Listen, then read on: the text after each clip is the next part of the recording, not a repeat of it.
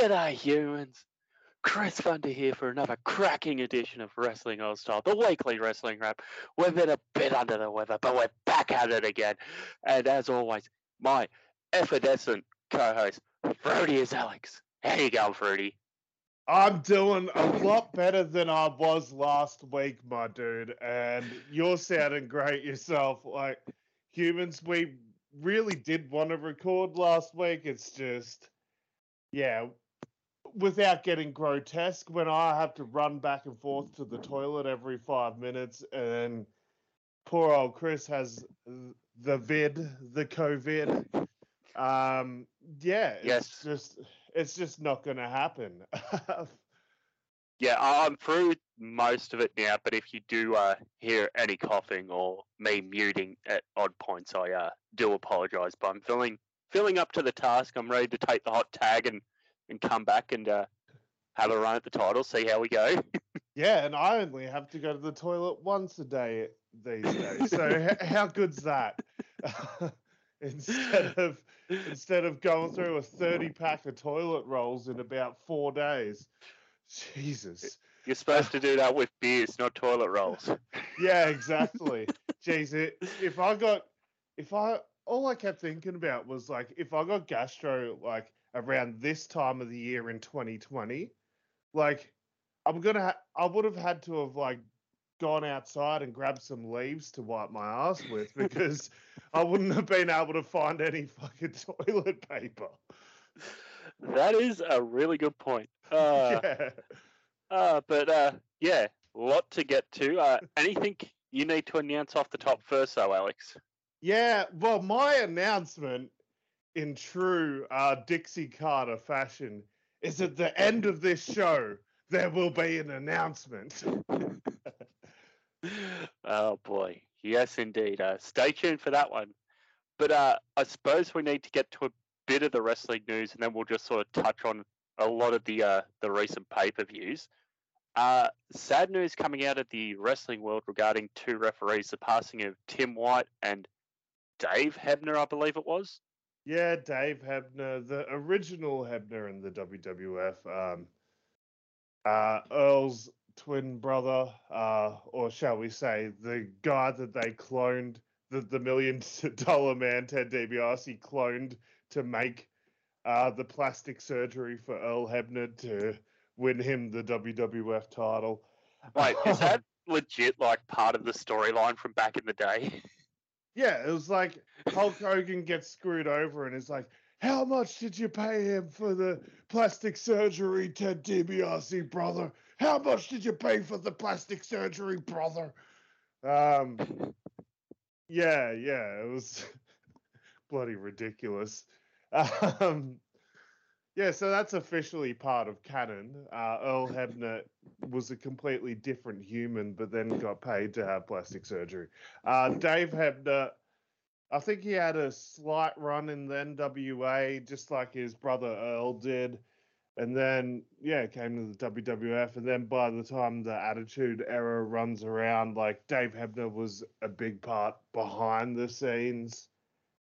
Um, yes, really, really sad. Um, he was out of the two Hebners, he was honestly the better of the two, in my opinion. But, um, because he made it less about himself. Um, What are you talking about? I love every time Earl grabs the ropes and kicks Triple H's arm off the top rope. to be fair, Earl and Triple H had the best chemistry. Like, it, actually, bringing that up now, it is a lot like Jericho and um, Aubrey, isn't it? Yeah, yeah, definitely. Um, yeah, and then Tim White, like he was a fantastic referee. Uh, started the company in the eighties. Um, like one of his first jobs in the company was to be the handler for Andre the Giant. Yeah, that's something I didn't uh, learn until this past week that he was the handler for Andre the Giant, and uh, he actually owned the bar, the Friendly Tap, where they filmed a lot of uh, early Yeah. '80s skits and that. Yeah, yeah. Like if the APA got into a bar brawl, it was happening at the friendly tap, and Yeah, the, there's been lots of stories over the years on um, Bruce Pritchard's podcast about the friendly tap and Tim White and about how how like Vince would say to Bruce, "Oh, tell Tim White any damage we do in his bar, we'll pay him back for it." So they do a bit of damage in the bar, and then the next day Tim White's like, "Oh yeah, and this and this and this got broken, and I'm gonna need a new television." and they're Uh. like, "Oh, we we didn't do that." It's like, well, why do I need a new television? It's the television's broken. You're gonna have to get me a new television. Smart man. yeah, bloody oath. Um, yeah, and then like um, Tim White, like he, he was basically the senior referee in t- 2002, and then unfortunately his career ended in the Chris Jericho Triple H Hell in a Cell match where he took a nasty bump and and uh, badly injured his shoulder. Ooh, poor guy. Yeah, but then um like it was until recently that he was still like a part of the WWE and he was basically still doing the handler stuff. Like he was uh Braun Strowman's handler, he done some stuff with Kevin Owens and like yeah, just all that sort of stuff. He was still working with the boys backstage, setting them up for meet and greets and all that sort of stuff. Ah, very good. Um, yeah, bit bit of sad news to uh, kick things off the top there. I suppose uh, before we will get to uh, a lot of the Forbidden Door uh, impact Hell in a Cell news because it has been a couple of weeks since we uh we spoke and a lot's gone on. Um, Yeah. anything else apart from the uh, I guess the corporate news coming out of WWE? Anything you want to touch on? Um, I kind of want to touch on that. Uh, I, I have like my boys, my guys in wrestling, and I would say I have a very distant top three of like fruity guys, and all three of them got injured in the past month. Cardona, Cardona, Rhodes. Cody, and Punk. They've they've. Oh, I thought you were always- going to say JXT there for a moment No. because he got injured as well. Oh shit! Well, we'll add four. We'll make it four then. Shit, I didn't even know that. The Oh, Mount actually, Rushmore no, I guys. Yeah. Oh man. Um. So, what Mount Rushmore? Oh my god. Yeah. That, I'm happy with that Rushmore actually. Um. Oh, Yeah. goodness. So basically, if I like you, you cursed. Yeah, it would seem that way. Uh, the Always Ready NWA pay per view turned out uh, Cardona got injured and wasn't as ready as he always was. Well, Yeah. Yeah, uh, he, he's changed his hashtag on social media to hashtag almost ready. I'll Which give the guy credit where it's due. He is The he's master. someone who is really good at that social media landscape and getting himself noticed, and he has been for years. And it's just he was stuck in the WWE, and the WWE's like, "What? You got yourself over without us telling you to? Rightio, we'll have Kane put you in a wheelchair and shove you off the stage. That'll teach So- you." And, and then John we'll- Cena will steal your girlfriend. Yeah, then we'll make you sit there and make you watch John Cena make out with your girlfriend, but still John Cena's the baby face. um, yeah. Um, so what ended up happening with that NWA pay per view? Did you catch anything from it? I watched it, man. Oh, I okay. watched it. So, So- uh, basically, the quick recap of it all was Matt Cardona came out with the quote unquote Cardona family at, in the main event, and he cut a promo, and then Billy Corgan basically makes Matt Cardona give up the NWA title. And then um, we had a four way to crown the new champ. And it was Nick Aldis, Yay! um, who else was in it? Uh, Sam Shaw, the former Dexter Lumis, Yay! Uh, Trevor Murdoch, and I can't remember who the other person was. Um, hang on, let let me like quickly Google it. But um, basically, Trevor Murdoch re-won his title. Yeah, it was what it was.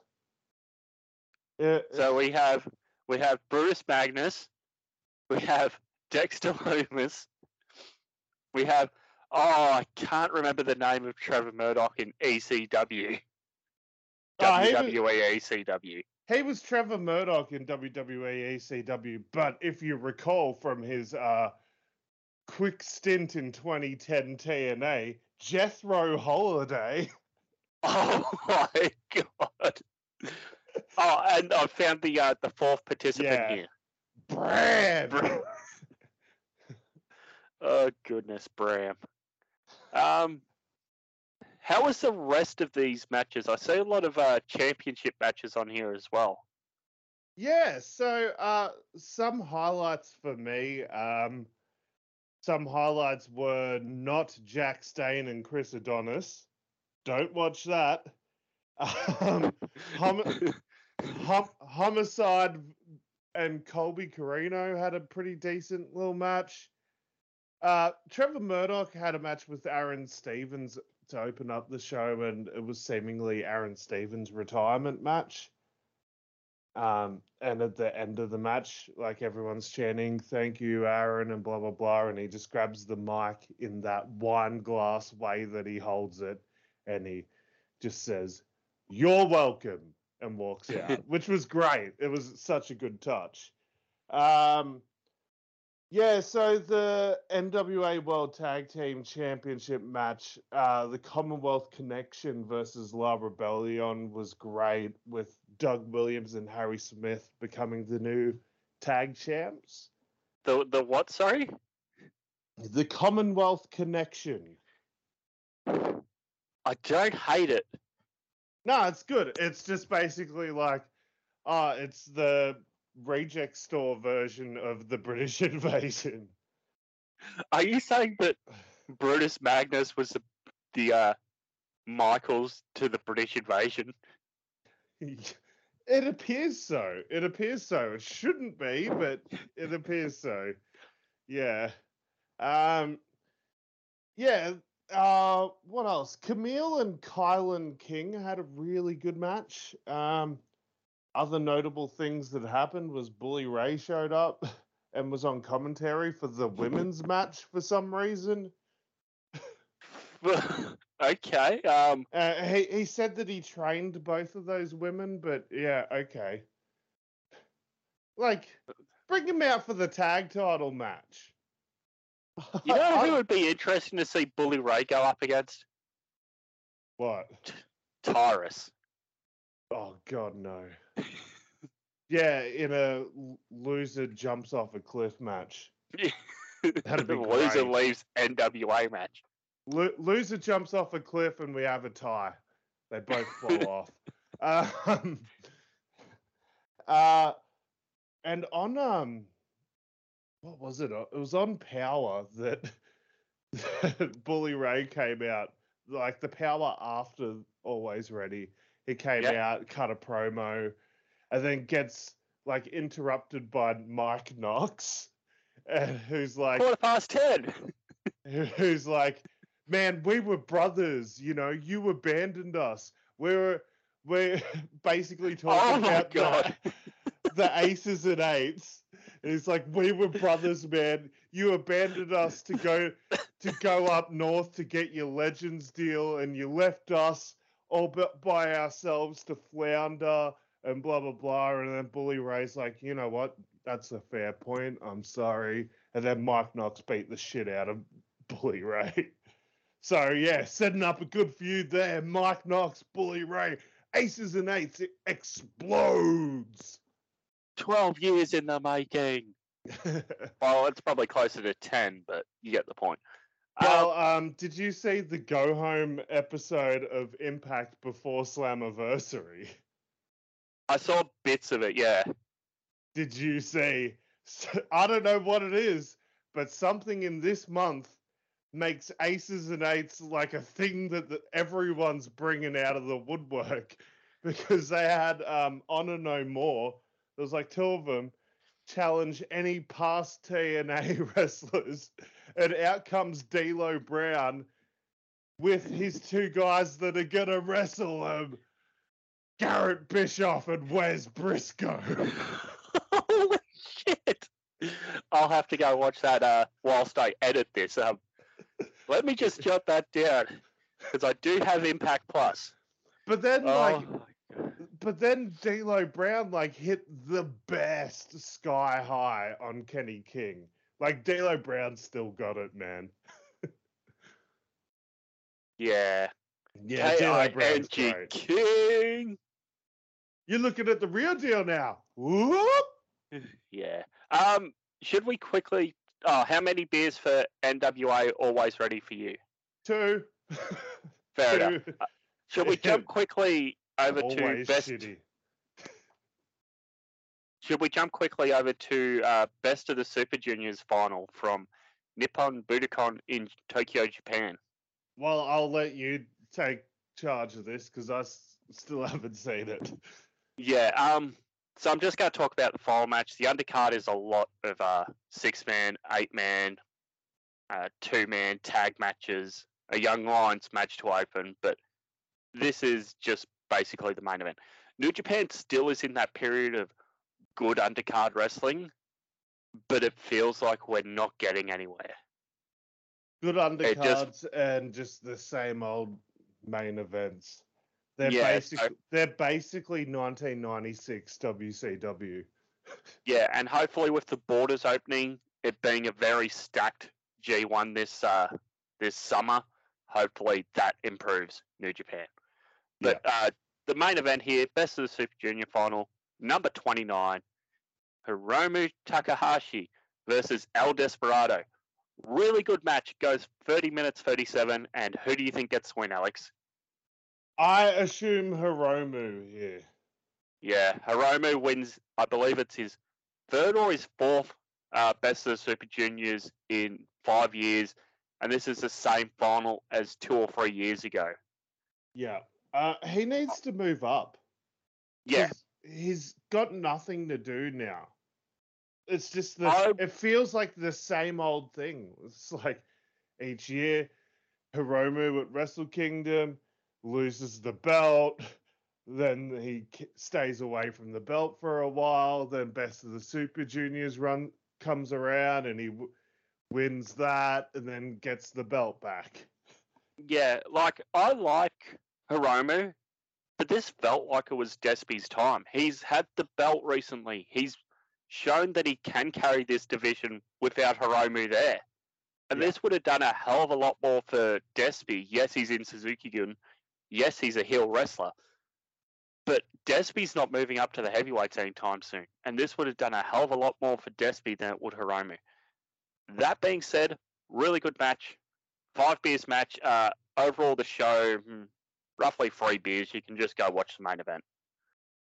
Well, while we're talking about New Japan, do you want to talk about Dominion? Uh, yeah, give me one second. I can bring that up. Because, Uh, ladies and gentlemen, humans of all ages, I actually watched an entire New Japan show for the first time in a long time. Um, yeah, I Yeah. have Dominion here. Yeah, here we go. I thought this was quite a notable little show. Um, yeah, Yeah. it was very. It, it felt like New Japan again.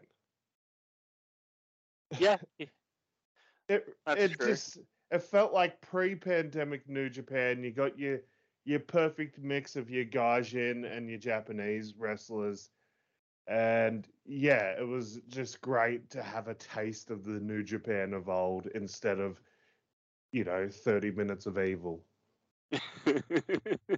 yes, indeed. Uh, so, kicking off, United Empire that has Aaron Henare, Francesco Akira, and TJP, who had Great Khan ringside, defeat six or nine Wato Taguchi with Hiroshi Tenzan, uh, as well in their uh, in their trios team.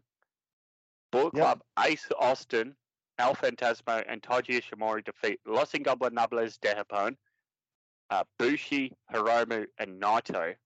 And Dominion's normally a big event for Bullet Club. It's like the anniversary event of Bullet Club forming. So usually Bullet Club's heavily featured, or they freshen up Bullet Club in this time. So here we see some of the newer members, um, Ace Austin.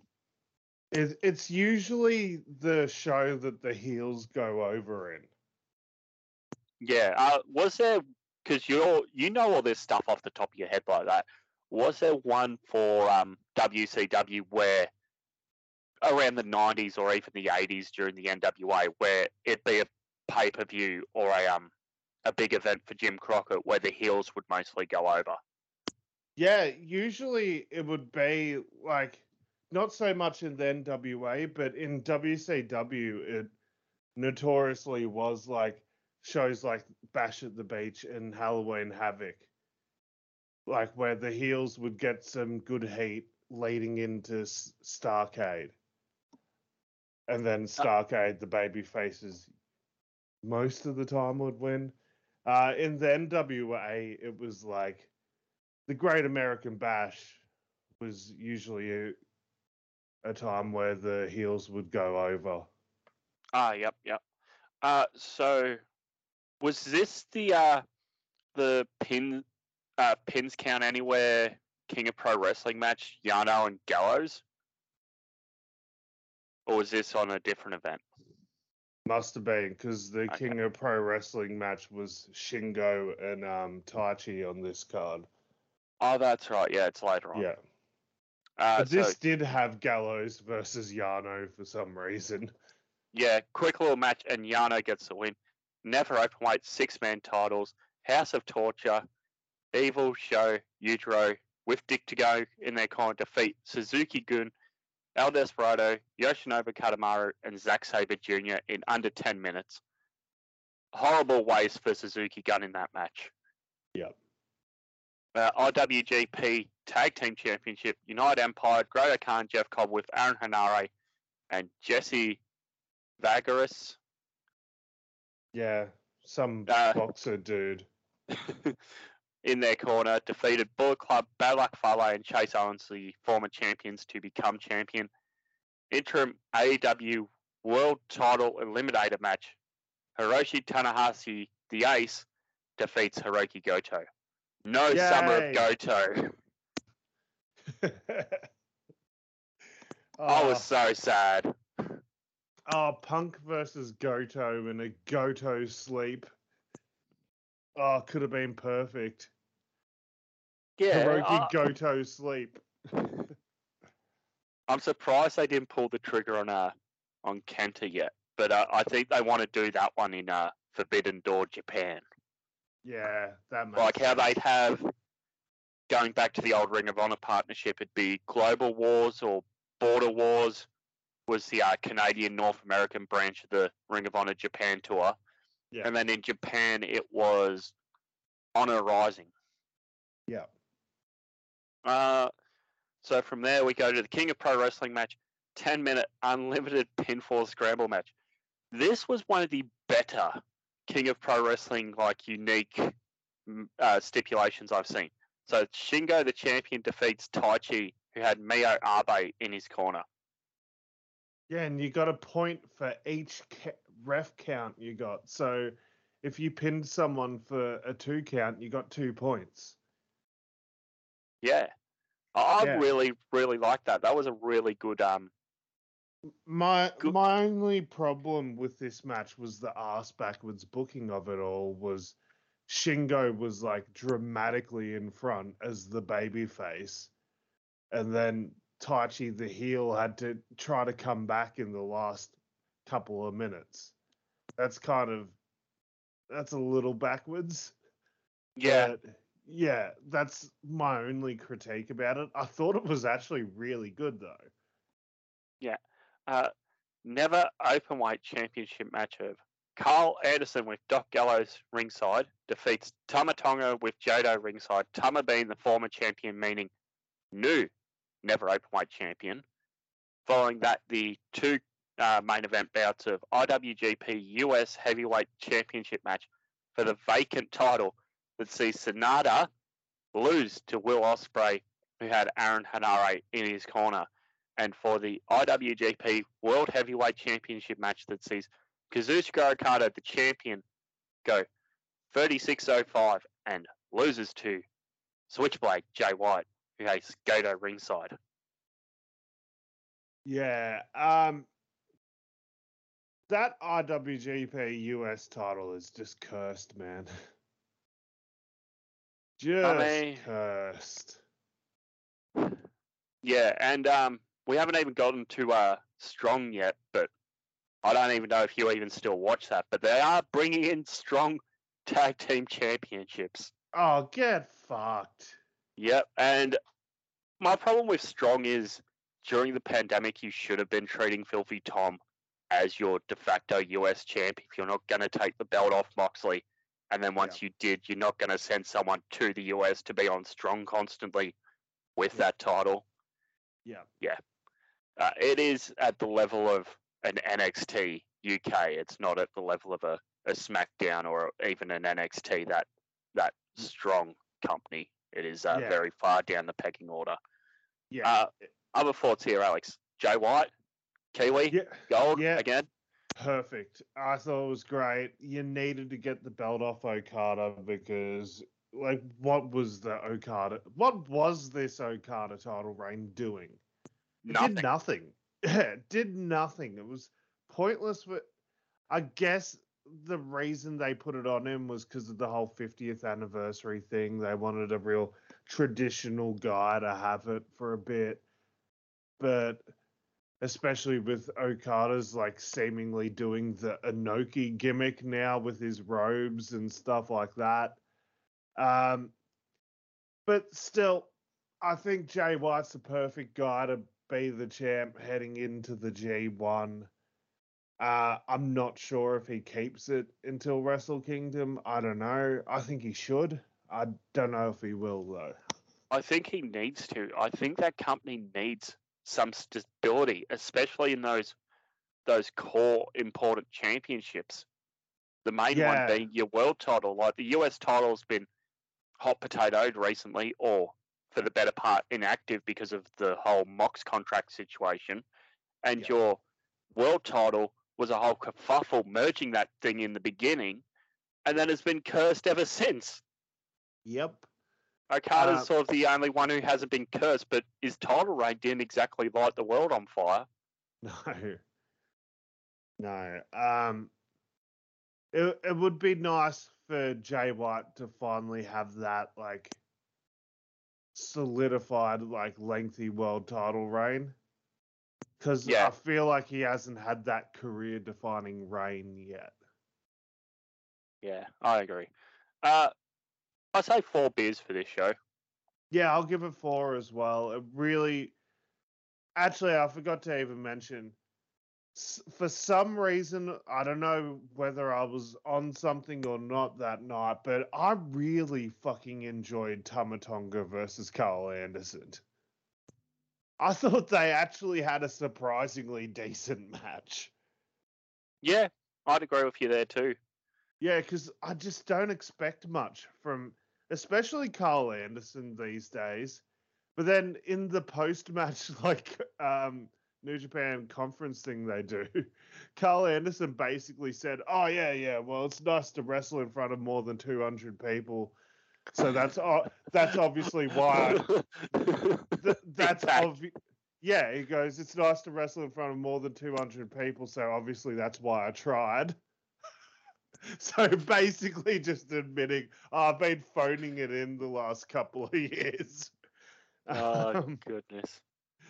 But yeah, uh, it was great. Um, yeah, I thought this this also had Zack Sabre Jr. like calling out Bryan Danielson, but Bryan Danielson's injured, so it's really confusing. Um, Yeah, yeah. I'm not really Yeah. sure what's going to happen uh, there, but um, yeah, I thought this was a really good show. From there, do we go to Uh, NXT in your house. Did you happen to catch this? Because I didn't. I didn't either, honestly. Like, what? Why should we even bother caring? Anything that happens on NXT doesn't matter in the long run anymore. They Well, like, oh, the last bloody takeover thing they did, or whatever it was, featured LA Knight as a top baby face.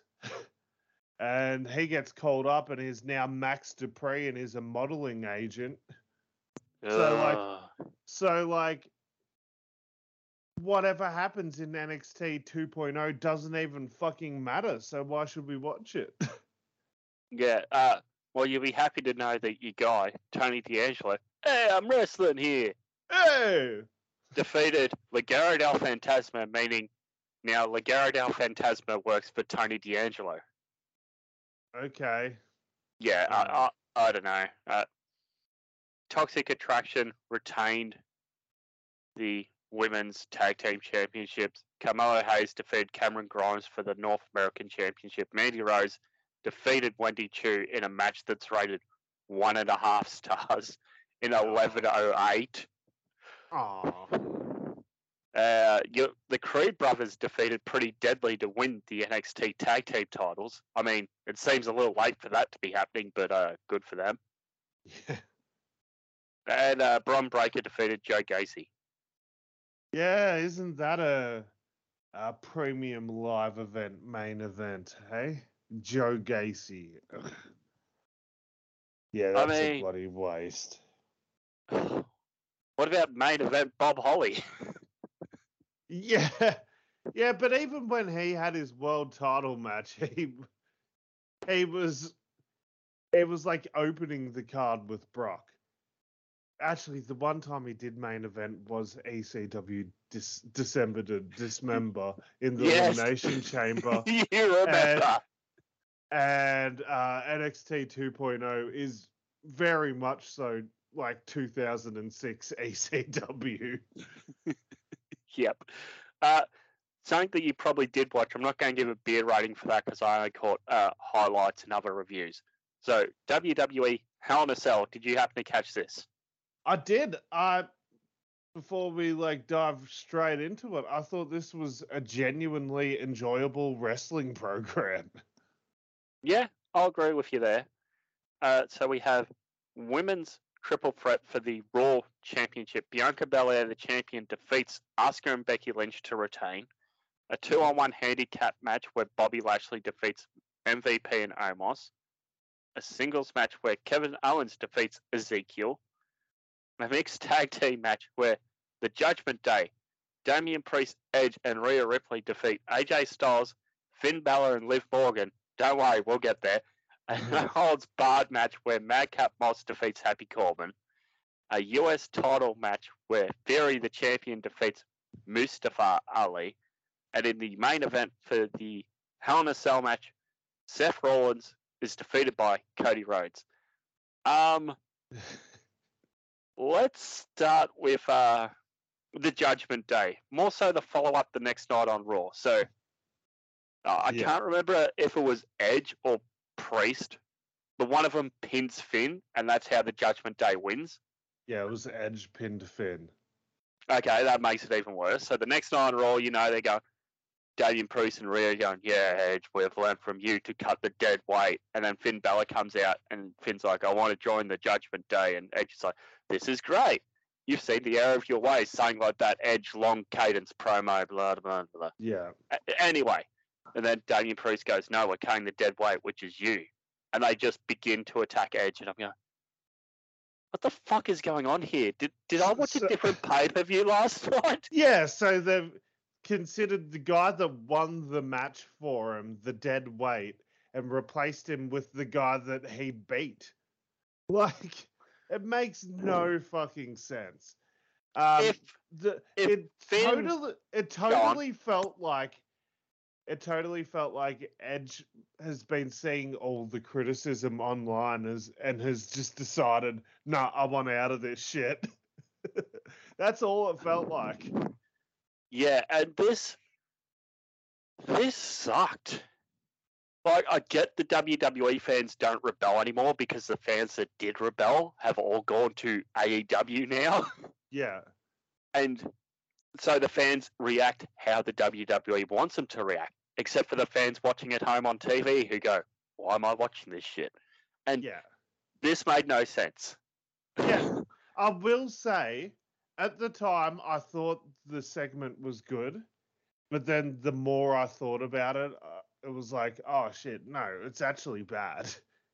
But like, yeah, it, it was like one of those classic Vince Russo moments, like Vince Russo segments where it's like, we've booked a really shocking thing, so you're going to think it's awesome. But then the more you think about it, it's like, oh no, just because it was shocking doesn't mean it made sense. yeah, yeah. Uh, speaking Yeah. about shocking, Becky Lynch's follow up the next night on Raw. Oh, Versus- challenging for the 24 7 title. Well, even before that, she's facing Dana Brooke, and then all the twenty four seven geeks run out, Yeah. and you know one of them, I think it's Akira Tozawa, gets in the ring. Dana rolls him up. Dana wins a championship. Becky's like, "No, this is bullshit. No one wins titles in my matches except me. You're gonna put that title on the line right now against me." Mm. And then what? Like we go for an ad break, and five minutes later, Asuka's music hits, and Becky's distracted, and Dana Brooke pins Becky Lynch to win the twenty four seven title. Huh? I think they should have put the 24 7 belt on Becky. It would have been like total, like 2002 heel Undertaker out of nowhere wins the hardcore title vibes. Yeah, exactly. it would have been something different. Like Becky doesn't need to keep being put in the women's singles title picture. Put it, put this on her, and have her go and just beat the shit out of jobbers for a few weeks. Yeah, and you can have Becky Lynch versus Asuka for the 24 7 title and just be like anything goes and have these two beat the shit out of each other with kendo sticks. It'd be great. Yeah, yeah. So that that was uh stupid. Um, what are your thoughts on Cody competing with a torn pec? Because I have seen the um a few different like medical doctors comment on this after I saw the match. My initial Yeah. thought was, God, this looks stupid, and God, this makes Punk look right about WWE's doctors. Yeah, uh, lots of stories have come out since. At first, I was like, well, before we saw Cody and like all night, all pay per view long, it was building up to like, oh, how injured is Cody? I was like, oh, well, obviously he's not that bad if they're going to let him wrestle. And then he takes off that fucking jacket and it's like, oh, shit. And my initial thoughts were if it's torn off the bone, how much more damage could it do if he continued to wrestle? But it looks horrible for the company. It, it's just a really bad look for the company to let someone come out like that. Yeah, yeah. Um, so that part of it aside, uh, the few doctors I could find who were commenting on this and like breaking down this is what this muscle is and where it is and that they said basically because he's just done it, he's going to have to go for surgery anyway. So he's not going to injure it anymore per se. yeah, that's But- what I thought. So it's better for him to do this like within a short time frame of doing it than leaving it for a while and then doing it. So for him to tear it like what the week before the pay per view was better than him tearing it like three weeks before the pay per view. Yeah, that makes sense. Uh, still looks stupid on paper, looks stupid for your ringside medical doctor who supposedly cleared this to happen. Yeah. Uh, uh, other than that, this was one of the better premium live events outside of the uh, the big four this year. I'm going to say four beers. Yeah, I, I'll give it four and a half. I thought the main event was superb. Um, I thought the opening triple threat was fantastic. Even the handicap match with Omos and Lashley wasn't that bad. because it was mainly MVP taking bumps. Um, yeah. Also, special shout out to Seth Rollins' gear, the Dusty Rhodes polka dots. Such a good touch. So good. Yeah, he's doing the little jiving with his hands across his knees as he's waiting for for Cody to come out. Uh, Seth, Seth Rollins should be a world champion right now. He's Yeah. so fucking good. Ah man, should we talk Impact? Twenty years, Slammiversary. 20 years. 20 years. Um, yeah, um, I did watch this show. This was quite a thing that happened. Um, Anyone who's uh, listened to us for a while knows that we love to rip on Impact, but I think deep down we're both like, yeah, we still love Impact. We love TNA in particular more than Impact. We love TNA. We always bring up old TNA shit to make fun of it, but the fact that we remember it means that we must have loved it. We Oh, must boy. have loved it. Did Um, you? yeah. Did you happen to catch any of the uh, the countdown to Slammiversary, their version of the the buy-in or the kickoff? I, I did. I saw bits of it. Um, I saw bits of it. I saw the Brian Myers match in full because he's one of my boys, and then I saw clips of the Battle Royal. Oh god, this battle royal. Okay, so first off, uh, there was a dark match. Savannah Evans defeated Alicia Edwards. It's reported. Uh, Impact Digital Media title, where Rich Swann, the champion, retains against Brian Myers, and then your reverse battle royal to celebrate 20 years of Impact Wrestling. So this is how they got a lot of legends on the show. Uh, Alex may be familiar with some of these guys who I'm not. Okay, so we have Aiden Prince. Okay, I'm not sure who that is. Uh, uh, I can't pronounce his Indian name properly. Uh, Bahinder Gajar, Yep, sure. Chase Stevens, Chris Holy Bay, shit. Crazy Steve, David Young, Johnny Swinger, Mike Jackson, Nate Webb, Rahit Singh, Shera, Shogun, Shogun, Yep. Slash, Steve Maclin, and Zicky Dice, all who end up losing to Shark Boy. Give me a shell, yeah. Oh yeah, um, Tom Hannifan actually says that as Shark Boy wins. yeah. Oh, shell, yeah. Um, I I saw the entrance of fucking Slash with um with James Mitchell, like Representing the new church. yeah, representing the disciples of the new church. I I thought that was fucking amazing. Like I was like, Oh, holy shit, this guy was in the battle royal on the very first TNA show. Who was the guy in this match who was like 70 years old? Mike Jackson. He was like a jobber in the Jim Crockett Promotions eras. That and he's been having like this weird ass run where he's like get he's getting booked on like every GCW show. Like he had a match against um Matt Cardona on a GCW show. Like, yeah, is having this weird ass run this past year where he's just getting booked everywhere. Yeah. Um, the the pay per view is free. Uh, sorry, the kickoff, uh, what they call it, countdown is free. Uh, go watch the reverse battle royal. It's just funny to see the commentators trying to explain the rules like three times over. Yeah. Oh, it's the- good fun. That they knew what they were doing.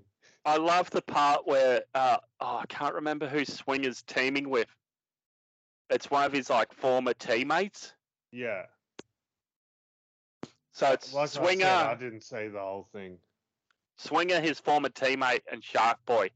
And Swinger throws out his former teammate and he's like cheering, and the bell rings to start the final portion, which is a pinfall submission.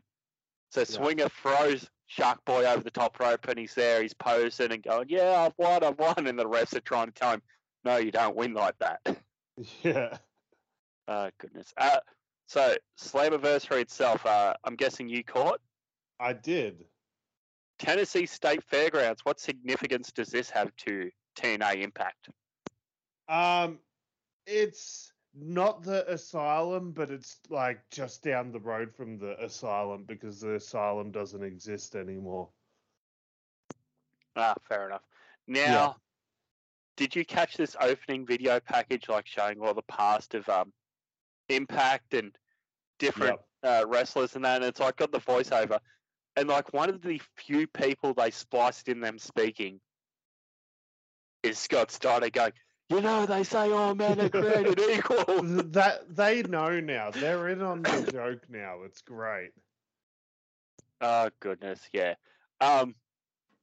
Oh gosh, I, I love Steiner Math just for the. Yeah. Oh, I'm trying to remember who played this on Twitch recently. Oh, it was um V1 from OSW review Yeah. because he watches some of the old OSW reviews with his wife.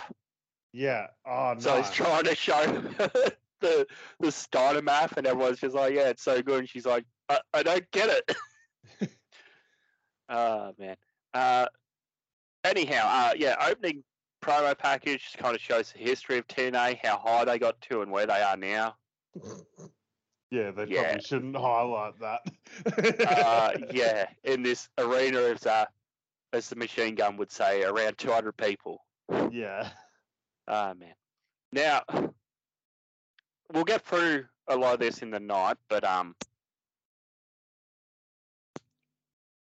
they did bring up at um one point one of the founders of TNA, um Bob Ryder at this show they said was dedicated to his memory because uh, Yeah. he had passed away during 2020. Yeah, Oh, was it 2020? Shit. Okay. yeah. Time, Uh, man. Time. Oh, yeah, it's all all gone. Uh, we kick things off with the Impact X Division Championship match in an Ultimate X match, a staple of TNA, as we see Ace Austin, the champion, defending against Alex Zayne, Andrew Everett, Kenny King, Trey Miguel, and Mike Bailey. yeah, this was fun.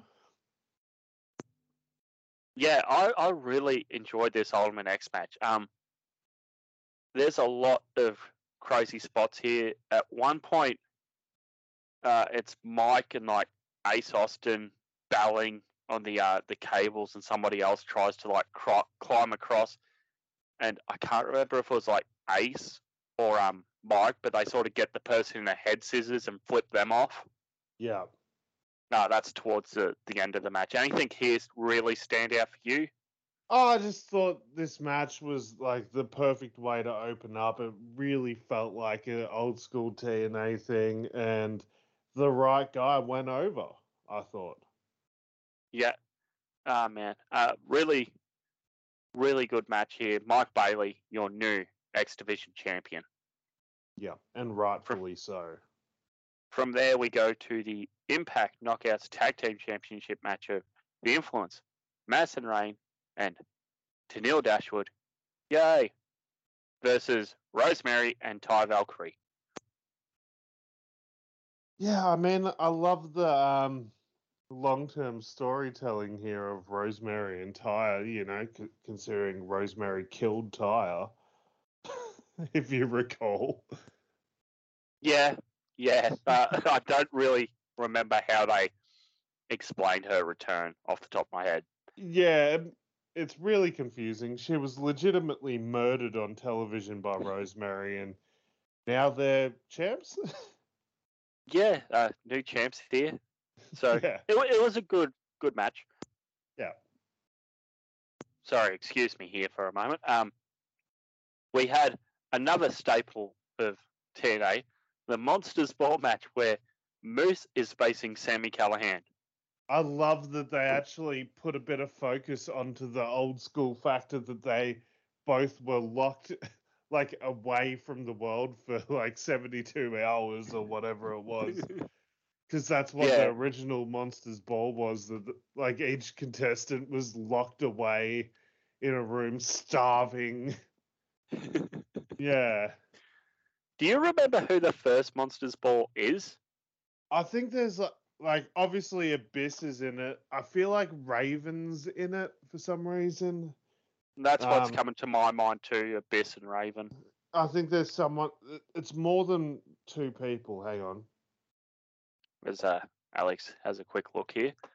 But yeah. I thought this was a really good match, and it sort of showed a different side to uh to Moose that a lot of people might not be familiar with. Just being more familiar with Moose as this big athletic sort of powerhouse sort of uh, wrestler. Yeah, uh, the first Monsters Ball match was Raven, Abyss, and of course the Pounce, Monty Brown. yes, uh, brother Nate would be very happy with that. Yeah, oh man. How they never put the belt on the alpha male Monty Brown is just astonishing to me. Uh fuck, there's some this this match history, man. Did you even does anyone even remember that Abyss and Mick Foley had a Monsters Ball match? Yeah, but from what I remember, it's not that good. No, of course it's not. It's 2010 Mick Foley. Um, Yeah, I, I remember that match happening. I remember it not being very good. dude, there's legitimately four Monsters Ball matches in a row on house shows where Abyss defeated Sabu, and it's in 2010. Sabu could still go then. Yeah, but like he wasn't Was even, it on a house show? and he wasn't even in TNA full time at that point. Goodness. I think that Um, might have been around EV 2.0 time. 2010, Yeah.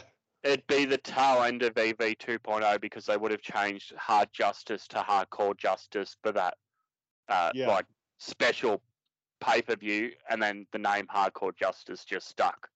Yeah, man. Uh, the match history of the Monsters Ball, crazy shit in here, man. Uh, Uh, So from after the Monsters Ball match that Sami Callihan wins, we go to the Impact World Tag Team Championship match that sees the Good Brothers returning from Japan, Doc Gallows and Karl Anderson, to take on the champions, the Briscoes, Jay and Mark, Dem Boys. yeah, uh, shocking result here. I thought. Yeah, I don't know where the Briscoes are going to end up. I thought, okay, the titles are on the Briscoes. They're in uh, Impact now that Ring of Honor's closed down and they're not going AEW. So Yeah, and This'll the be Brothers are constantly going to Japan now. Yeah. And I thought, okay, well, this is something to freshen up the division. You know- the Good Brothers have sort of run through everyone there with the titles, and oop, nope. Nope. Good Brothers win. LOL. Um. Yeah. Uh. I think the most interesting part of this whole thing happened after the match when you hear, "We find the defendants guilty."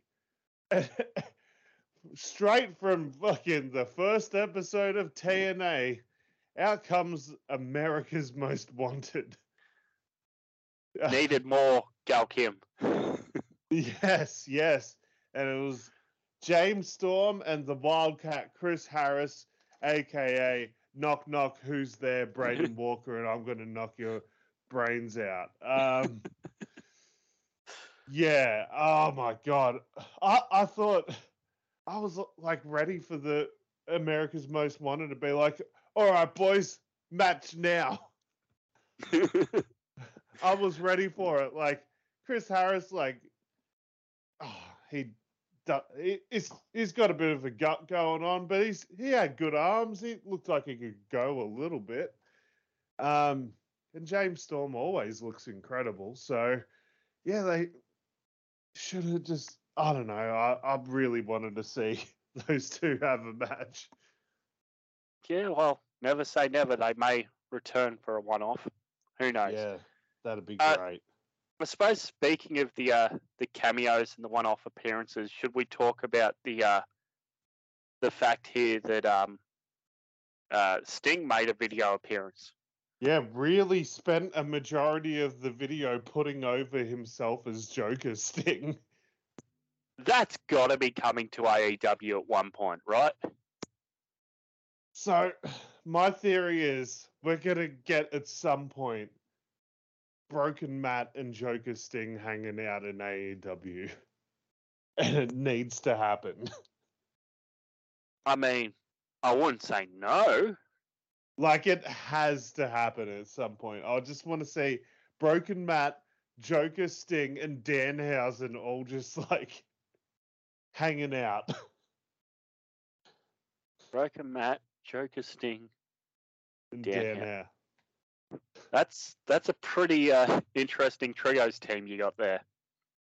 Yeah, and maybe you just have Orange Cassidy in the background watching.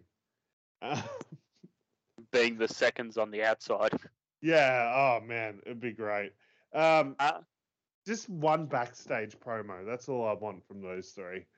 Yeah. Um, yeah. So it was awesome to see Sting on this show. Uh, is this the first show in wrestling history, the first pay per view to feature talents talent signed to both AEW and WWE on it? I'd say yes in a video capacity because Yeah. we see the phenomenal one, AJ Styles, and I'm thinking, oh, you know what? They're just going to show footage of AJ. And, That's you know, what I thought too. Yeah. they're going to have like um use all the different Mike Tenay, Don West clip voices of AJ, maybe insert an old AJ promo. Holy shit! It's AJ in his home office talking about the importance of TNA Impact. What Yeah. the fuck? Yeah, that was great. I, I can't help but feel like he begged to be allowed to do that. Just the way he talked about TNA, and it's true. Like he he said that him, Christopher Daniels, and Samoa Joe had that three way match, and it changed everything. It literally did, though. Like before AJ Styles, like you wouldn't have guys like Daniel Bryan or or Kenny Omega on top of a major North American company. It never would have happened. But AJ No. Styles, like in TNA, changed all of that, changed it all. So it was awesome to see him on here. And you can't celebrate 20 years of TNA without like mentioning AJ Styles. So for him to show up on this, it was awesome. I lost my shit. Yeah, so he mentions here that he, like, the fans voted him male wrestler of Impact. Yeah. Um, do you remember who the tag team they voted was? No, I don't. I didn't see the awards. Okay, I'll see if I can bring that up in a moment. But yeah, AJ, that was crazy. Yeah, yeah. Uh, absolutely mind blowing. Uh, we also got a video from Kurt Angle, which was great. Like they we had videos from Kurt Angle, Sting, and AJ Styles. That's like if you're gonna have a TNA Mount Rushmore, they're probably three of the top guys you'd put on it, right? Them and uh, I'd say them and Gail Kim. Gail Kim, maybe old Slapnuts probably should be on it. Yeah, Um, but like when you talk about top guys in the company, they're probably three of the guys that uh, led the charge, like carried the company the most for TNA is AJ Styles, Sting, and Kurt Angle. Um, yeah, so that was great. Um, it kind of annoyed me that Kurt Angle filmed it on his phone like the wrong way. Like he always does. If you've ever seen any of his uh, cameos, Yeah, yeah. He filmed it uh, vertical instead of horizontal, but okay. Um, yeah, and seeing a vertical phone video on a pay per view like is really jarring and ugly.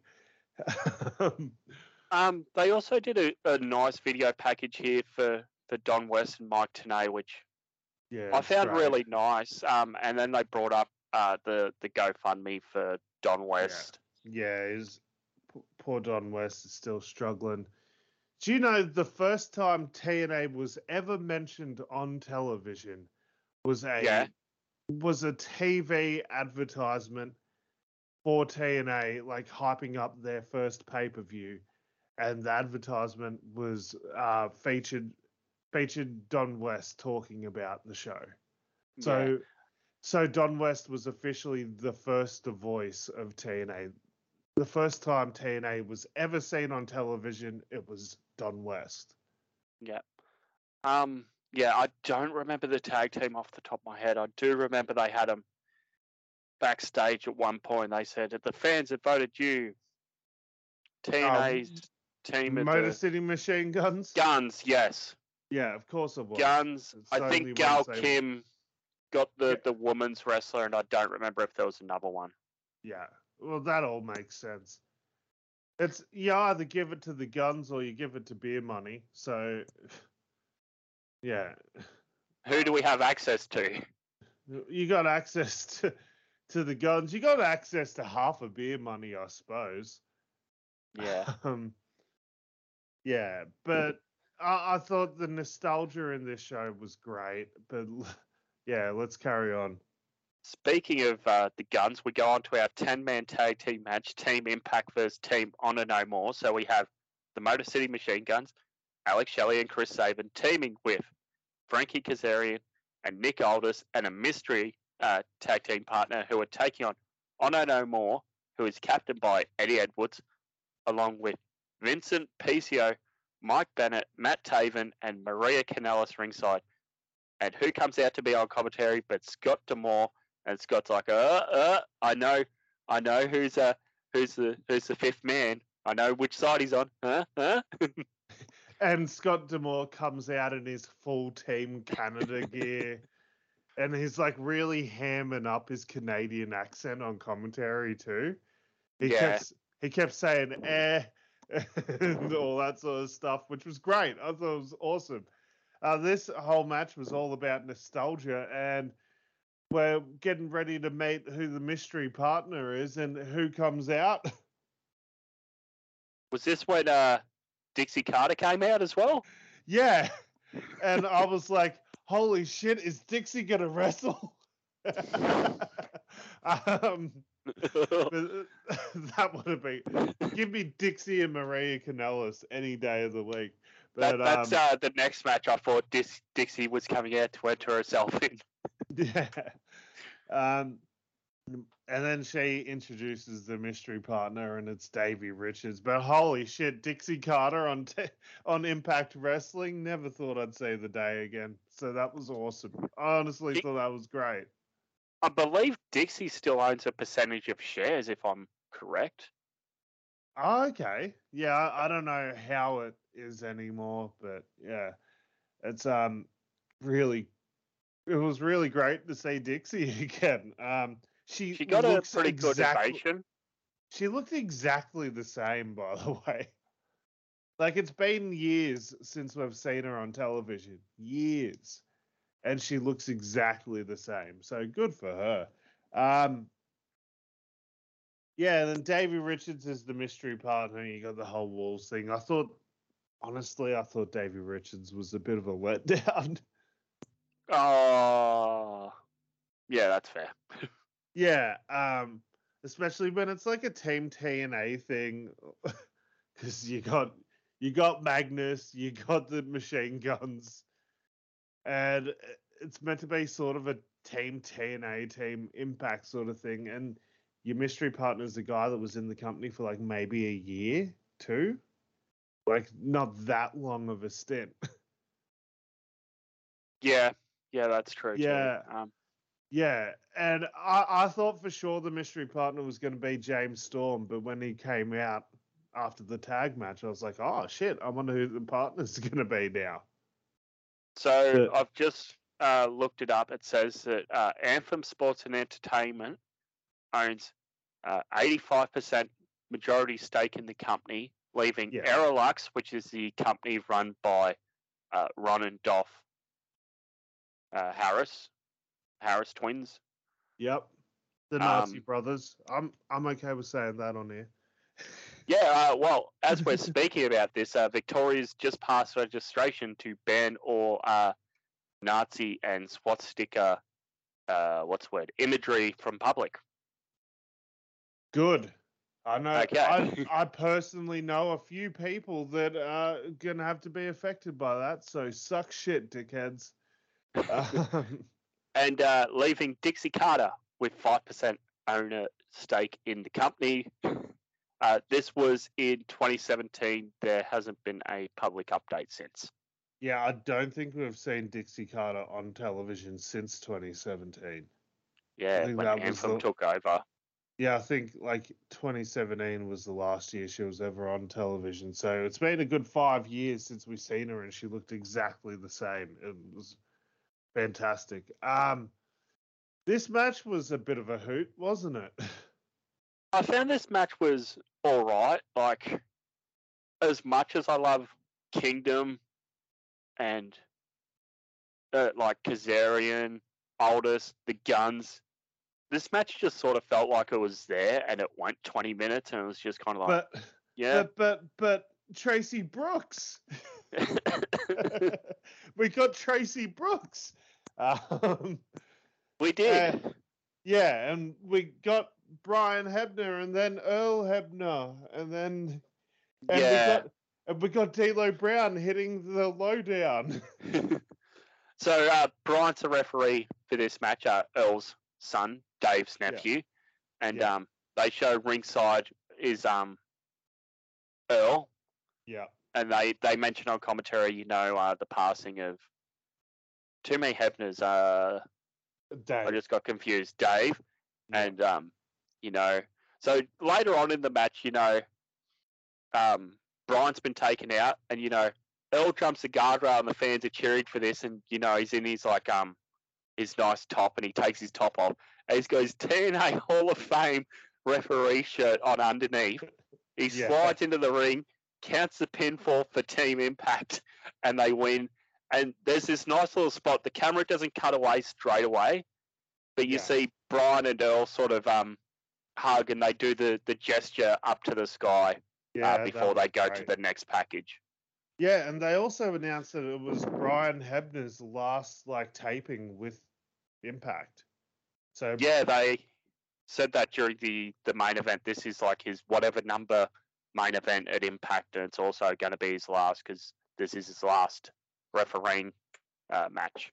Yeah, so like kind of a end of an era there. Uh, Brian Hebner was, has been with TNA for so long, so Yeah. long, man. Um, yeah, and he had a great run on SmackDown as well. So yeah, it's a shame. Um, Now, did Brian uh, get uh, removed from WWE the same time as his father and uncle? I think so. Yeah, I think that's what happened. I think the sins of the father, basically. Yeah. Yeah. Which is no good. Um, following that, we sort of go into our last two matches here for the Impact Knockouts title. It is a Queen of the Mountain match. Alex, what's worst? A reverse battle royal or a Queen of the Mountain match? I mean, I don't know. The nostalgia goggles were on for this. uh, I was happy to see like a variation of the King of the Mountain match on a Slammiversary show because that's just what the tradition used to be. So I thought that was cool. Um, and it was nice that the ladies got to have a go at it. Yeah, they bring up uh, Tasha Steelz winning the first women's Ultimate X match, and that's how she's champion. So in this match is Tasha Steelz, the defending champion, who has Savannah Evans ringside. We also Yep. see Chelsea Green, Deonna Purrazzo, Mia Yim, and Jordynne Grace. And this match is a sort of chaos early on. There's Mickie James ringside, who's the special enforcer. At uh, w- one point, Chelsea sort of lands backwards on a ladder. I've gone, oh shit! Don't just say you got your arm caught. But uh, no, the arm right. was to the side. Yep. Yeah. Um, I don't know if she has like um like wrist guards now that she's incorporated and put like a, a um a gear sleeve over it. Or de- she's just wearing the gear sleeve. does. She definitely does because that one side looks like bulkier than the other. Um, Yeah. Yeah. Uh, I, I thought this was a pretty decent match. I definitely shat myself when Chelsea took that big bump off the ladder. Oh, the one that went to the outside tables. yeah, I didn't think they'd do that in that small arena, but they did. yeah, that was nuts. It was Deonna as well, wasn't it? Chelsea and Deonna who got laid out for that. Then it was only Yeah. Jordan, Tasha, and Mia Yim. Mia Yim gets put into the penalty box late in the match. Jordan The- pins Tasha. Yeah. There's a great video online of uh, Matt Cardona watching Chelsea take that bump, by the way. Uh, he's just basically like, oh, fuck. just like, oh, no. Uh, I love Cardona. He's he, he's just one of those guys who's just sadly underrated. And I think He's so trolly on Twitter, too. He I just- think Yeah, Go he on. just tr- he just trolls people all the time uh, uh, to get like heel heat, and it's so great. It's so great. um I think he would do really well in AEW. It's just sort of he was brought in as Cody's friend for a favor, and then it just sort of never happened for him. They brought him in before he found himself. That was the problem. He That's true too. He they brought him in, and that was pretty much the first thing he did after getting released. Mm. and he hadn't figured out like his heel persona yet. He was still like generic baby face, basically doing the Zack Ryder stuff, just under a different name. So yeah, I think they got him at the wrong time. I think if they had Yeah. him now, it'd be a whole different story. Yeah, that's true too. Um, we go. Uh, so yeah, as I said, uh, Mia Yim's in the penalty box. Tasha Steelz gets put in the penalty box. So Jordynne Grace climbs the ladder, hangs the belt, and she is your new Impact Women's Champion. Yeah, uh, right call. I thought it's been a while since she's held it, so yeah, might as well put it back on her. Yeah. Uh, thought Mia Yim had a good chance, but yeah, either way, Yeah, big Mia, mama Yi- Mia, Mia Yim will one day get her reckoning. yes, one day. Oh goodness. Um, so we go to the main event. It is uh, Impact World Championship time as Eric Young, along with Cody, D- Deaner, and Joe Doering, uh, ringside. Violent by design. Uh, did you happen to catch Eric Young's interview he did on Post Wrestling at all? No, I didn't. I didn't. Yeah, I haven't had time to uh, to catch that either. But um, apparently, uh, from what the guys were saying, he goes into like a lot of um detail about his history and impact and some of the stuff in WWE too. Yeah, awesome. And we like the guys over at Post, so we don't mind, you know, bringing Yeah. them up every now and then. And Uh, I love EY to be honest. Like, don't fire Eric is one of my favorite things in TNA history. oh, So good. World Elite. World Elite was all right. Um, but like Eric Young being terrified every time his pyro went off, like it's scaring the shit out of him. That was like my favorite thing.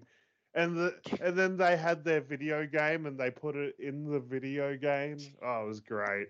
I've actually got. I think I've got both TNA video games on the PS3. Nice, nice. Uh, they both handle poorly. Yeah, the, they look pretty. They're really good looking video games. Yes. like graphically like they're so good they're i would say like some of the graphics in, in that first tna video game hold up like better than like current wwe games to be honest but Yep. the gameplay itself is just trash trash. Yeah. Uh, do you remember all the incarnations of Eric Young? oh there's that uh the what about the weird um reject shop daniel bryan Oh, fuck! He's in his yellow and blue gear with like a pretty much a bald head and a long beard. Yeah and he- fuck, I forgot about that. and out of nowhere wins the TNA World Title like a month after Daniel Bryan won his world title. I Uh, went see this is like twenty late twenty twelve, early twenty thirteen, Eric Young. uh, Fuck, how do I remember this? Yeah, and then um, oh, it's what other versions were there? There's yeah, there's married to ODB Eric. There's Team Canada Eric. tag team champions. Yeah, Team Canada Eric, obviously. Super Eric. How can you forget Oh, Super Eric Wow. when he gets fired and puts a mask on? Um, oh man, um, there's probably a couple I'm missing. Yeah, World Elite. Oh, Eric Young is a member of the band. Didn't he hold uh, tag gold under Freebird rules? Yeah, with um with Kevin Nash, Scott Hall, and X Pac. My boy. Yeah, your X-Pac. boy. Your boy. It was so weird that in 2010, Scott Hall and Kevin Nash won tag titles on pay per view. Um, yeah, and Kevin Nash and Scott Hall beat Kevin Nash and Eric Young for the TNA tag belts. And then he joins them. and then the next week, Eric Young joins them after Kevin Nash turned on Eric. Listen, bro, they won't see it coming, bro. Uh, but yeah, this main event, Eric Young. I mean, had this been a few years ago where Eric sort of had had his chance and he's Yeah. just returning from WWE and that, this would have been Eric's time to win, but it's not. No. And Josh Alexander coming out with his singlet, and it's his singlet is directly inspired by Kurt Angle's singlet he used to wear during his main event Mafia run. yeah, Did you And his- notice that? It and the they brought up on the his- back.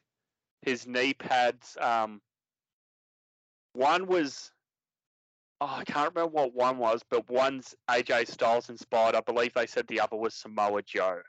Yeah, So he's like paying paying homage to a lot of uh, TNA people. Is this the match where they break out like a heap of uh, TNA finishes, like from yeah, TNA Styles past? Clash. Yeah, there's was- a Styles clash, and I'm just like, holy shit, we haven't seen that in ages. There was a Styles Clash. There was a um, Angle Slam. There was a Muscle Buster, I think, in there. Uh, Black hole slam, Black Hole. Slam.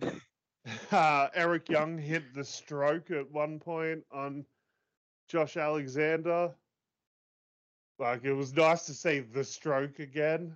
Um, Jeff Jarrett's finish. Um, Yeah. Especially knowing that, like, according to Jeff Jarrett's podcast, like him and Eric Young are still like best buds. So they hang out all the time, apparently. Well, maybe not as much now that Jeff Jarrett's in WWE. Which, by the way, kind of telling that WWE allowed their employee AJ Styles to be on this show, but they didn't allow their employee Jeff Jarrett to be on this show. Yeah, that's sort of weird unless Jeff just said no. Well,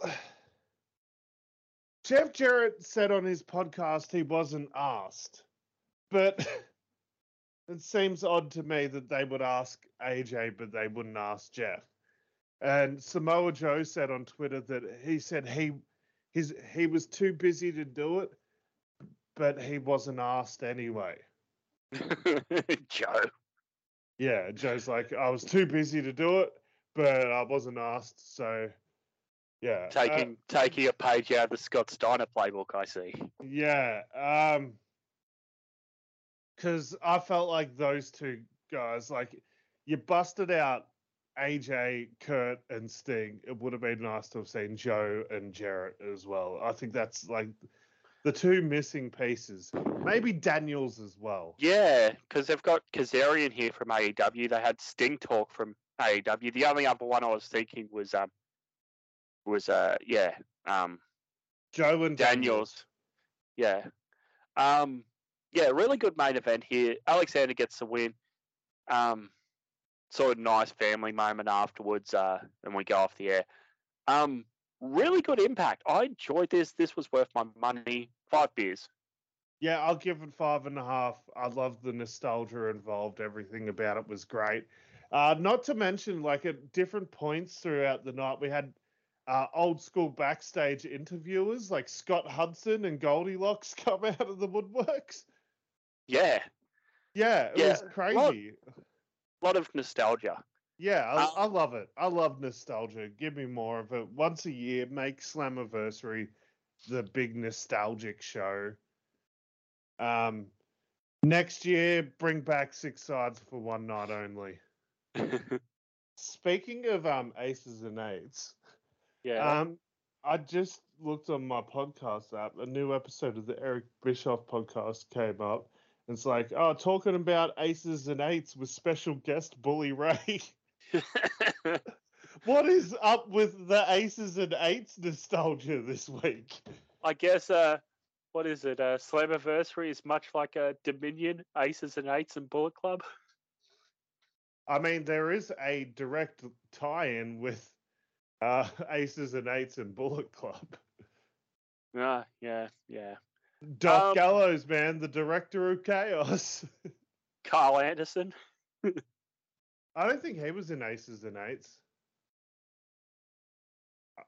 Uh because No. no. His first in TNA Japan, Yeah. yeah, his first TNA uh, Impact run was when was after they left WWE. Um, but Any- yeah, the director of Chaos, uh, AJ Styles. that's was what ki- Doc is. Yeah. Um, AJ Styles was kind of like a big part of the Aces and Eights storyline and Bullet Club. yeah. Because AJ Um, Styles was the sting to the to the Aces and Eights NWO. Yeah. Should we talk about um All Elite Wrestling, then talk the WWE news and uh wrap things up? We shall, we shall. Okay, so uh I think the last time we talked was just after the AEW pay per view. Uh Yeah. since then They, uh, happened. what they wrestling? Was it the LA Forum? Yeah, that was great. It was a good looking arena. I I enjoyed that show. The only thing for me was having having MJF on that show, not in a neck brace, and sort of no selling when he got stretched out after the Wardlow match. It's like I would have rather him come out the week after. Um, man, uh, I have no idea what's going on with MJF. It, it feels weird that he cut a promo that basically broke the internet and ha- hasn't been even mentioned since. I I, I still think it's a storyline. Yeah, so do I, but it's just really weird that they haven't even touched on it since. Oh man. Um. So since then, we've uh, got new tag team champs. The Young Bucks winning from Jurassic Express in a ladder match at uh, Road Rager. Really good ladder match. And uh, what happens in the post match, Alex?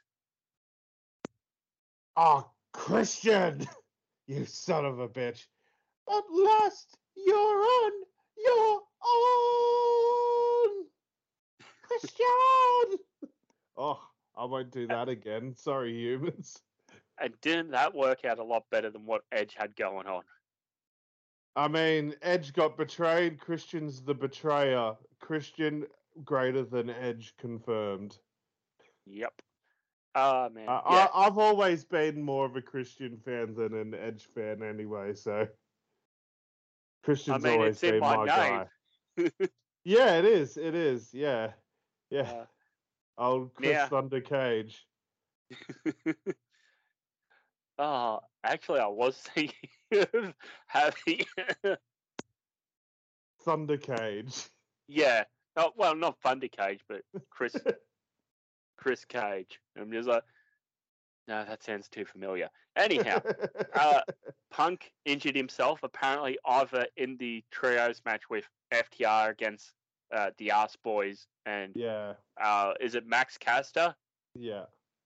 uh, or as rumored, him diving into the crowd again. Yeah. Uh, I'm not sure, man. I think the springboard's what did it, but he might have like tweaked it on the dive and then ruined it on the springboard. Who knows? And But- now we get Alex's favorite thing in all of professional wrestling interim titles. Ugh. yeah, I'm with you on this one. Strip Punk of the title, and let's just, you know, move on. The second thing about this Hangman just lost the title, let's say roughly a week ago. Nowhere near this number one contendership thing. Yeah, it was weird. Um, Wardlow, the number one ra- ranked wrestler on the thing, wasn't a part of it. They tried to explain it, but the explanation was just dumb. It's like, oh, Wardlow didn't want to be a part of it because he wanted to win the TNA, TNT title instead. Why? Huh? Why do you want to win that? Oh, because I had a taste of it in a match and I got screwed out of it. Okay, but that belt means basically nothing anymore. Speaking of belts meaning nothing, hey, you know what we need? Another mid card title for our singles men. I think this is this is my theory, and I talked about this on the Smack It Down podcast, which will be getting released shortly. We recorded that last night, the night the night before, and and my theory is Wardlow's going to win the TNT title and hold it for a long ass time. So they've pretty much brought in another title to be a flip flop title to make up for the fact that one of their titles isn't going to be changing hands for a while. Okay, so here's my problem with this. Uh, do you have a pen and paper, or do I need to take note of how many? Yeah, do it.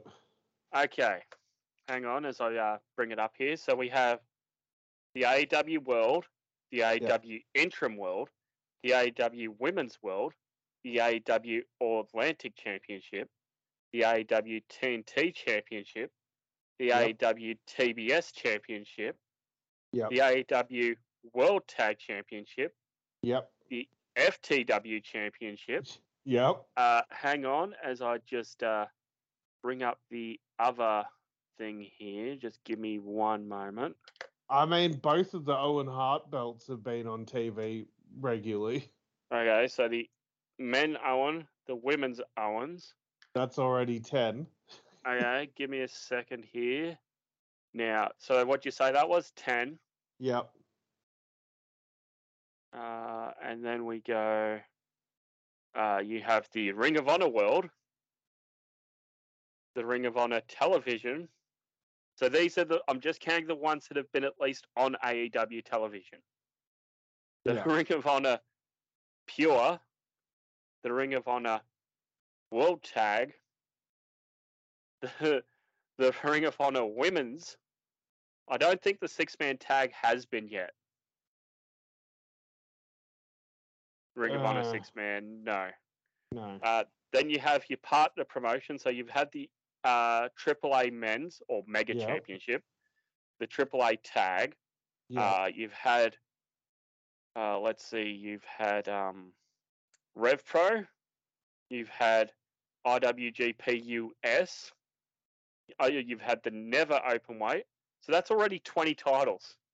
How many more titles does this promotion need? yeah. Like I get those last five I listed, the uh, AAA, the Rev Pro, and the New Japan ones are sister affiliate promotions. But because you're sort of doing this weird integration with Ring of Honor titles, half using Ring of Honor, some of the time not using Ring of Honor the rest of the time, but, uh, I don't know. Too many titles. I would have rather him go, here's the Ring of Honor TV title. Let's just use that for a while because where's Joe? Where's Joe in the build up to Forbidden Door? Yeah. Well, Uh, yeah. What is up with that? That's weird. So- um, announced matches for Forbidden Door. Should we have a quick look at this before we get to the uh, the last bit of news that I've left for for the last bit of the show because it is kind of not good. yeah. Uh, so announced matches are AEW Women's Championship, Thunder Rosa the champ defending against Toni Storm.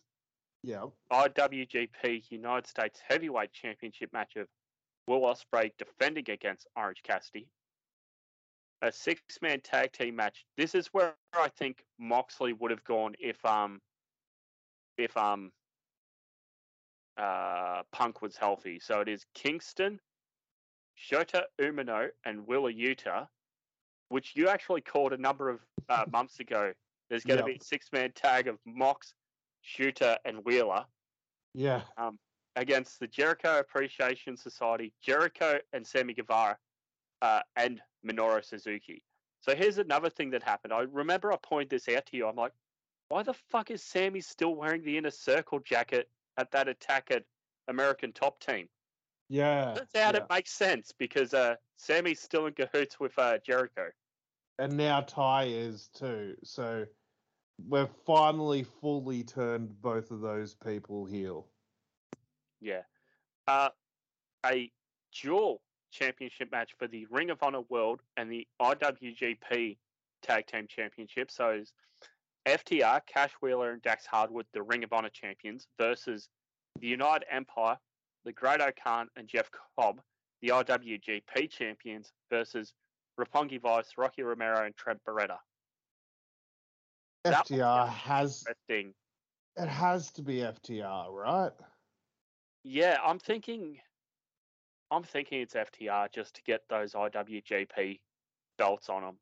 Like, Yeah. those guys have held NXT, uh, WWE Raw, WWE SmackDown, AEW, AAA, Ring of Honor.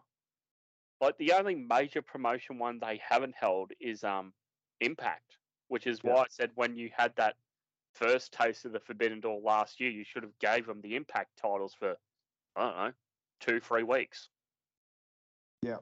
When they weren't on TV for that while, but yeah, this match I think is going FTR unless by hook or by crook it ends in like a, a DQ and both champions retain somehow. Uh, the All Atlantic Championship match. Uh, correct me if I'm wrong. Have all three AEW participants been confirmed? Yeah. Uh no. Okay, so this this is um a typo here because it says um yeah this one looks wrong. Um, do you know the uh, participants then off the top of your head? Uh it's PAC, Miro, and then it's either Penta or Malakai. Oh yeah, and Ishii won the uh, the Japanese qualifier. That's right. Yeah. Uh, that's for the uh, first All Atlantic champion. Yeah. Uh, another thing with that belt is it has the flags of Japan and China on it Which aren't for the Atlantic Sea. Yeah, and they also had an Australian in the first round qualifier for it, and you Yeah. know, yeah, Um, they've got nothing to do with Atlantic, but they could belt- have named it anything else, honestly. That belt design though, I actually like. It looks very like '80s territory belt, like with the flags on it. Like it looks very much like a '80s territory belt in the most beautiful of ways. Yeah, so we've got the flags of Mexico, China, Great Britain, the United States, Canada, and Japan. Yeah, I mean, eh, it's a nice looking belt. It's a sort of um, I suppose it's got touches of uh, the Lucha Underground title, the AEW Women's title, yeah, uh, a bit of uh, the WWE European title with it. yeah, definitely. But I, uh, I yeah, like it. It looks great. I like the title. Uh, just the name Yeah. is a bit bit of a odd choice, but I guess it is that touch to the old uh, Mid Atlantic territory sort of uh, title with the um, instead of it being Mid Atlantic, it's taking the all from All Elite. Yeah. Uh, and in the main event, the interim AEW World Championship match, Hiroshi Tanahashi versus John Moxley. Do you see Tanahashi winning this? Yes. Yes, I do. And I had a bit of an argument about it on Smack It Down this week, but um, yeah, I I see. Because the rumor is Punk isn't going to be out as long as we all thought, and that he could be back by All Out. So All Out's the next pay per view after Forbidden Door, usually around what August, September, Um, yeah, September, October, something like that, and I think it's like August, September, and um, I can see them just keeping putting the belt on Tanahashi and then having Punk versus Tanahashi because they really wanted to do that match to begin with. Um, because I just I'm not that interested in Punk versus Mox. No, neither am I. Um, I'm just having a quick look here. Um, there's no date, uh, at least on the cage match portion, listed for a um, uh, all out. Yeah, but from what I remember, September maybe. So it might Yeah. be after the um the G one. So that timing should work out then. yeah. G one starts the uh, 16th of July. G one thirty two night one Sapporo. Yeah, but also it would be an odd choice to put a belt on someone like Tanahashi who won't be available throughout all of the G1. It'd be a real odd choice to put the belt on him because of that. So I can see the argument either way. But Um, because, like, if the whole reason Punk's not just keeping the belt is because he has to go away for a few months, well, then why would you put it on Tanahashi because he can't be there for the entire G1? yeah, that's what I'm just trying to check now. If they're, I can't remember off the top of my head if Tana is named or not. He is. Okay.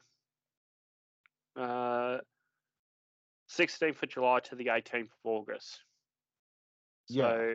if All Out is late August, early September, that would uh leave the um But that's a lot of television for your champ to miss. Oh, I see what you're saying now. You're saying if he goes over to G1 for a month, he's missing Yeah, missing um all that time period. Yeah, okay, I see what you mean now. Yeah, yeah. So, like, if you've taken the belt off Punk because he can't be on TV, why would you put it on someone that can't be on TV for a month? Yeah, that's that's a good point. Um Yeah. Uh, I mean, like they could do just like several like pre-tapes or whatever, but I don't know. It just like you couldn't have your belt on television in front of a crowd. So like, what's the point of putting it on him? Yeah. Well, I guess Yeah. the same argument is why they leave the the belt on Punk for a month. Yeah, Yeah, I mean, so- is that any different? Punk's not doing any promos at the moment and that. yeah. So that's why it makes no sense to put it on Tanahashi because you've got to have Yeah. at least one of your champs available for television. but Yeah. but who knows? Well, That's what I'm thinking. If Punk's ready by G1 and he's staying stateside G1 and Tanahashi's going back to um to New Japan, so you've still got Punk in the US who's AEW champion, and you've got Tanahashi over in Japan who's that champion. Tana may not win his block in G1, but he's building up to this match with um Punk in the US for All Out. This is all in very speculation, of course. yeah. Um, yeah. So I suppose last little uh thing we get to here. Have you already brought uh Forbidden Door? Uh, not yet, but I will, obviously. It's thirty bucks Australian, I think. Around thirty bucks, but Yeah. like I don't get how that's thirty bucks and the freaking last match of Ric Flair's a hundred and something. Yeah. Ridiculous. Conrad, you've done again. Yeah. Uh so yeah, do we need to talk about uh I guess the WWE corporate news? Oh man. Ugh. Uh, We we do we do. It's it's huge stuff. I'm just oh I'm so it's so gross. It's so disgusting. Um, Yeah, uh, so yeah, this isn't going to be pleasant. Uh, kind of a lot of uh, what's the word I'm looking for? Me too, speaking out sort of topics. So anyone who wants to tune out, uh, you're more than welcome to. You can catch all the social links in the description below. Thank you for joining. We'll be back again soon. Uh, and uh, stay tuned to the socials for Alex's big announcement coming soon. Uh, so yeah, this is your you're welcome to tune out. Otherwise, we'll uh, have a brief discussion about this. Yeah. Yeah. Uh, so, what's the uh, the sort of bullet point notes on uh on what's been happening? So uh, last week, uh, a Wall Street Journal article came out, and it was alleged that Vince McMahon was being investigated for spending three million dollars on hush money um, on a former employee. Uh, other allegations came out that he basically gave that woman as a gift to John Laurinaitis, and now John Laurinaitis is stepped down, uh, replaced by Bruce Pritchard as ta- head of talent relations. Um, Has That- Bruce ever done that before? I don't think so. He's done it for other companies, but not WWE. He's done it for TNA. I know that. He Yeah. was talent relations for TNA for a year or two. Um, then it came out Vince stepped down.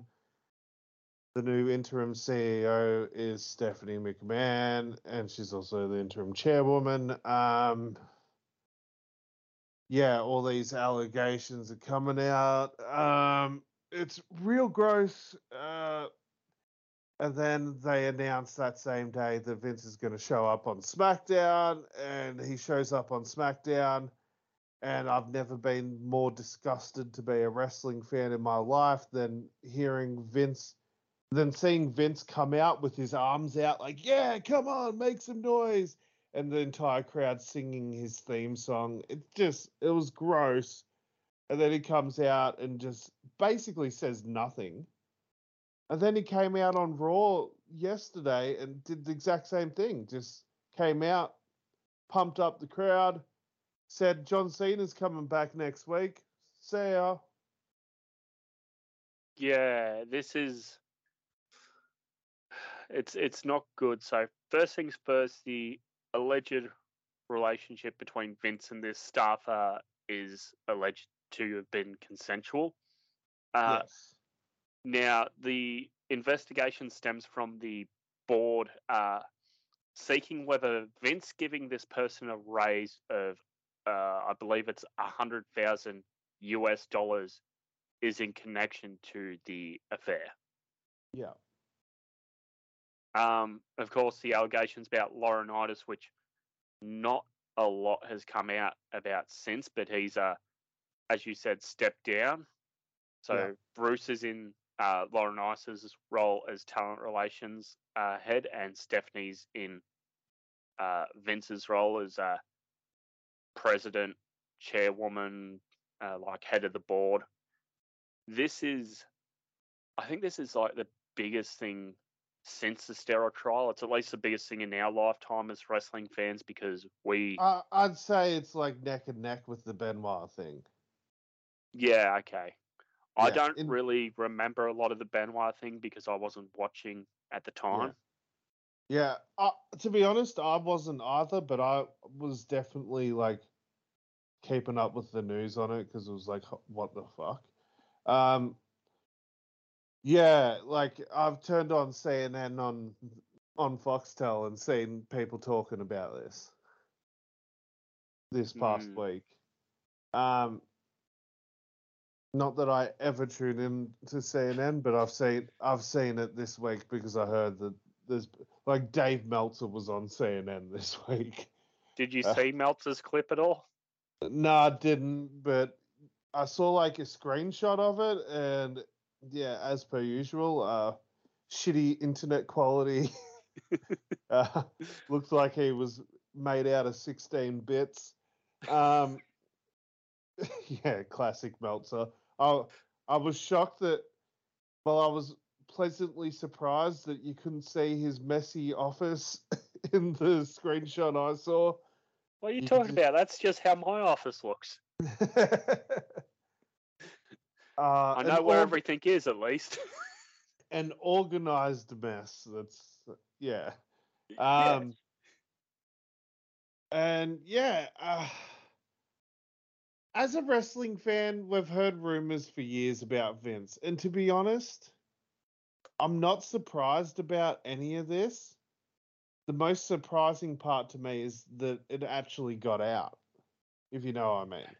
Yeah, I, I'm surprised like nothing was really reported during the whole um speaking out movement, especially when that was all pro wrestling focused two years ago. Yeah.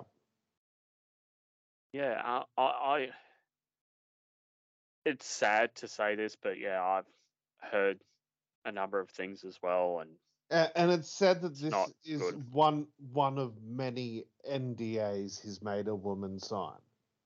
Yeah, so for those unfamiliar, NDA means uh, non-disclosure agreement. Uh, the most sort of big recent one I remember being in the news recently was the one, I think it was Cristiano Ronaldo and a woman from Las Vegas, and Yeah. Ronaldo was alleged to uh, father this woman's kid, and Yeah. even though there's an NDA and there was a lot of things going on there. Uh, let's see. Uh, uh, yeah, so Vince is out. Do you think? Like, I, I honestly thought Vince would never leave until he died, Yeah. but I think It, it's all a PR the writing's move. on the wall. It's all a PR move um, for him to step down as he has. Uh, the th- the simple fact of the matter is, what has he really stepped down from? Because his daughter is now the interim CEO slash chairwoman, and he is still in control of creative. So if you don't think he has a say over what his daughter does as the interim CEO slash chairwoman, you're out of your mind. And he's still in complete creative control of the television show. So Yeah. what has he really stepped down from? and this is uh, a point a number of people brought up uh, in comparison to the steroid trial when Vince stood down. Linda was put in those roles and uh, made in charge, but Vince was still sort of close to her, so Vince was still Hmm. sort of making the calls. And Yeah. I'd assume uh, the same thing's sort of going on here, where Vince may be sort of going to Stephanie, "What's going on? This is what's going on in the investigation." Da da da da da. Yeah, it's all basically a PR move. I think it's no coincidence that he chose a female person to be the interim chairwoman, considering the allegations. I think it was all like a smart PR move to make a woman in charge now. Yeah, yeah. Yeah, yeah. Um, yeah, it's just weird that in an official, I've messaged you this in an official capacity. Jeff Jarrett's a higher ranking executive in WWE now than Vince McMahon. Uh, that's that's the world we live in. Um, when Vince went to a steroid trial, uh, guess who they brought into the company? Jerry Jarrett uh, around the same time this happens, who have they just brought into the company in executive role? Jeff Jarrett. um, yeah. Uh, man, this is this is going to be interesting. He needs to stop putting himself on television f- first of all. Yeah. Like, That's so fucking weird. It's so weird, and he just comes out like begs the audience to clap and applaud and then says nothing and leaves. Welcome to main event. My God, I'm shocked he didn't come out on NXT 2.0 today. Um, because that crowd would have definitely have cheered the shit out of him. Uh, yeah, that paid attendance and pa- and by paid I mean they get paid to come watch. um, Yeah. Yeah. Uh, It's man. it's a very interesting thing because Vince is such a big businessman and WWE is connected to so many things like outside of wrestling with these WWE films and his projects that he had going on. He was trying to get like an autobiography written. He's trying to get like some docu series. Yeah. Yeah. But I think And- a lot of that's going to go out the window now. Oh, would it'd be interesting. Like I assume The Rock's not under any sort of WWE films contract, but would John Cena be at all? I don't think so anymore. No. I d- Okay. don't think John Cena's officially under WWE employee anymore. Officially. Okay. Yeah. Wait, when does Cena turn up? It's next week on Raw. Yeah, next week on Raw. Okay, that that will be interesting Yeah. because hasn't um Cena before said he's not going to Saudi Arabia and he stopped going there? Yeah. Hmm. Okay, yeah, that will that will be interesting. Um, I suppose the last little note to come out of this was I've seen it reported but not confirmed by anyone that around the time Vince stood down, Sasha and Naomi got their release. But I haven't seen it confirmed anywhere.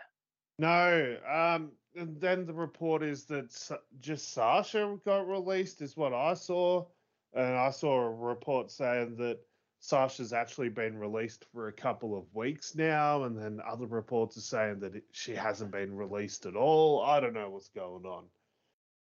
Yeah, yeah, it's sort of sort of weird. Uh, nothing's going on there.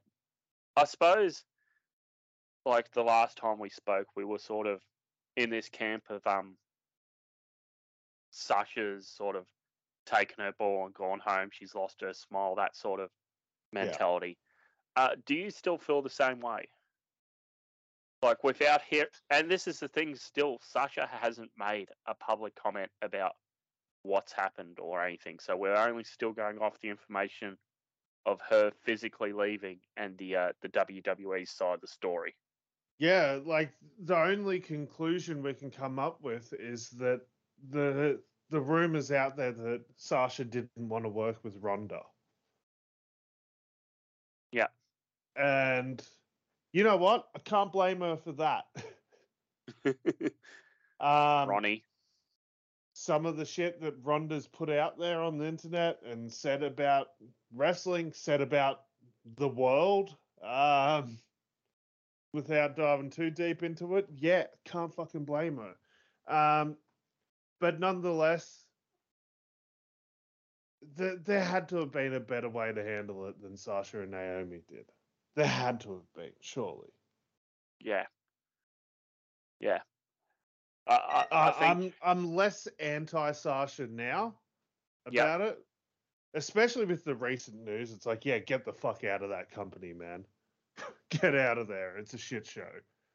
But yeah. but also, especially like you got to consider whose desk did they throw the belts on? Johnny John- Ace. Johnny Ace. So you got to wonder if if it is if like John Laurinaitis is a part of the problem they had. Yeah. Yeah. That's that's an interesting point. Yeah, too. yeah. So like it's I'm a little bit more in the middle about it with Sasha now. Yeah. Yeah. I think it. I think time will um will tell, and it'll be interesting to see Sasha's side of the story or Mercedes once uh once She'll go, everything plays she'll out. go to AEW for sure. She'll legitimately be the biggest star they have in probably the entire company. Honestly. I mean, She- there she is a lot of Kurt fresh Angle it. matchups there. She could Kurt Angle it. Just walk into a company, be the poster child. Like, and have the company built around her for the next six to ten years. Honestly, Oh, um, I miss Mike Tenay. Oh, who doesn't? It's a shame that he just completely fell out of love with wrestling and doesn't want anything to do with it anymore. Just like Joey Styles. just like uh, Tony Schiavone did for a while.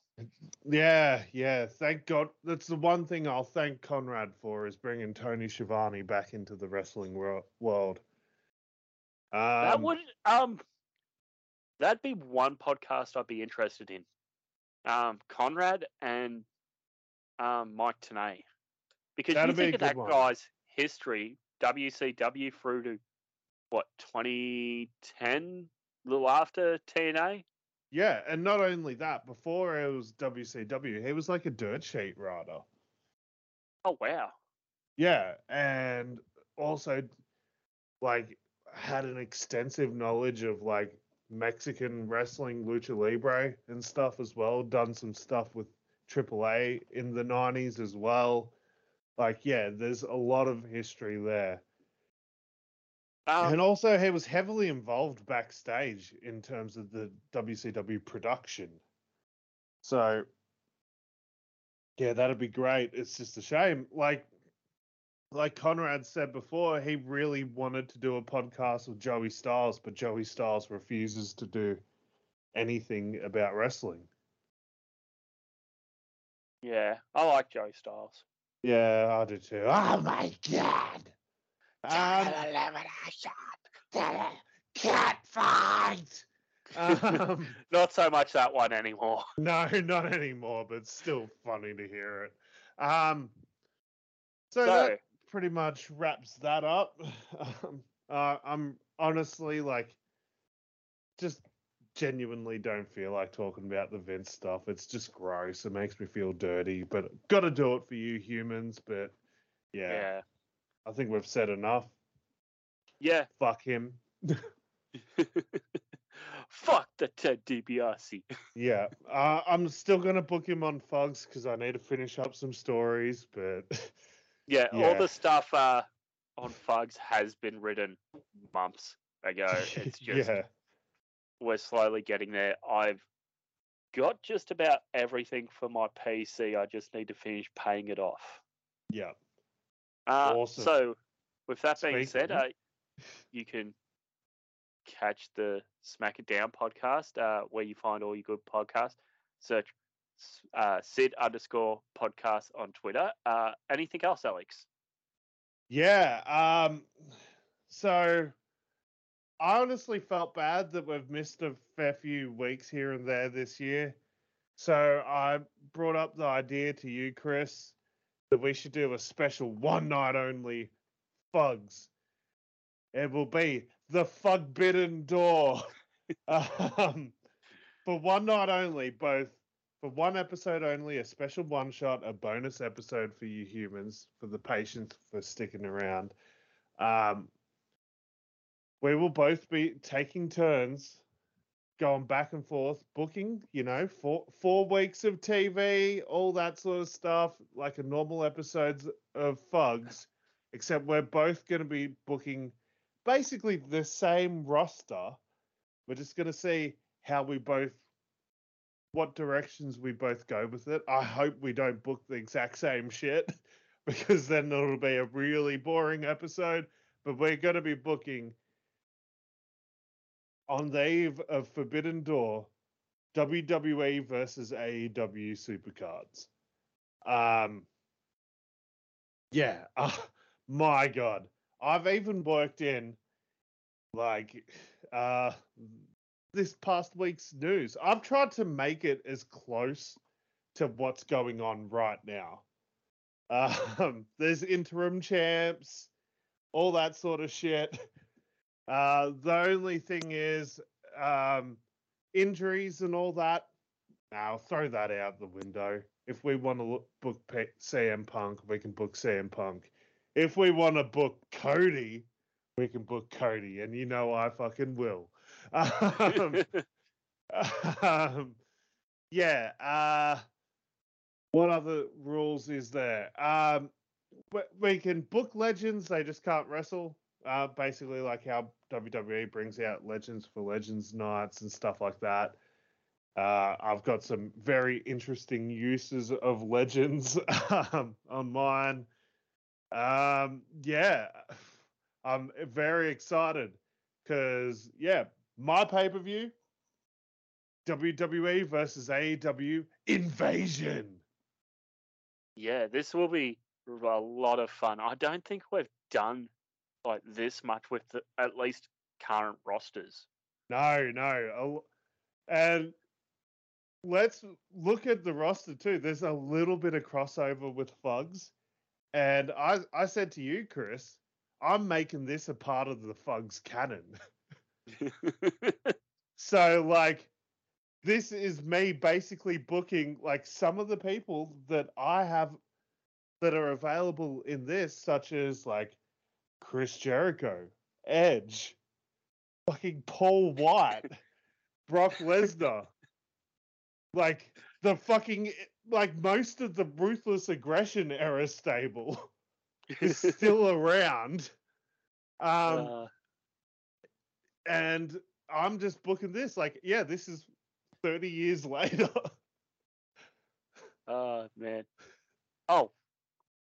Yeah, it is like basically 25 years since the start of the Attitude Era. Holy yeah, shit. yeah, yeah. 25 years later. So like there are like little moments here and there where it's like, yeah, we're where I reference a match that hasn't happened yet on Fugs. It's like, oh, remember this match we had in year three back in WCW? so I'm, I'm, so by doing a sequel, I'm actually prequeling something that's going to happen next year on Fugs. Ah, you're taking the George Lucas approach. You're giving yes. us episode four before you give us episode one. yes. Yes. So there's like, oh, yeah. Well, we're only faced one time, and it was, yeah, you know, year three WCW at the Great American Bash. oh, goodness. Yeah. So I've got, a, I've had a little bit of fun with this. And... I'm just trying to think off the top of my head. I don't think there's that many people that I have. I mean, there's a couple I could look at, but like there's some many. there's some inactive but still on TV people you can have. Yeah. Like from your roster, like Mark Henry, Taz. Um, um full disclosure, Kurt Angle shows up in mine. Straight up. so if you if you wanted to, I mean, I mean, technically, Slapnuts is employed by the WWE. uh, and, and, I mean, technically, he was active this year. If you were to book him in a match for some he fucking was? reason, yeah, for JCW, Rumble? JCW. Oh yeah, yeah. Technically, he was active this year in wrestling, and he's signed by the WWE. Legal loopholes, people. yeah, yeah there's been loopholes I've been looking at too. I was really tempted to beg you to let me bring in Bray Wyatt for an angle, but I've given up on that. I don't, I don't want to bring him in. Change. I know probably who you're thinking of doing that with, but if you've changed your mind, that's fair enough too. Yeah, yeah. I, I think you know. I've. Oh man, I, I'm so excited to share my vision with you guys. Um, We'll My, be recording what in a little over 24 hours. Yeah, yeah, and full disclosure, my shows take place the night after Money in the Bank this year. oh goodness.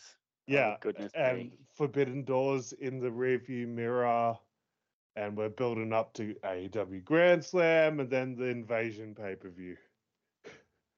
Oh, it's goodness. such good shit, man.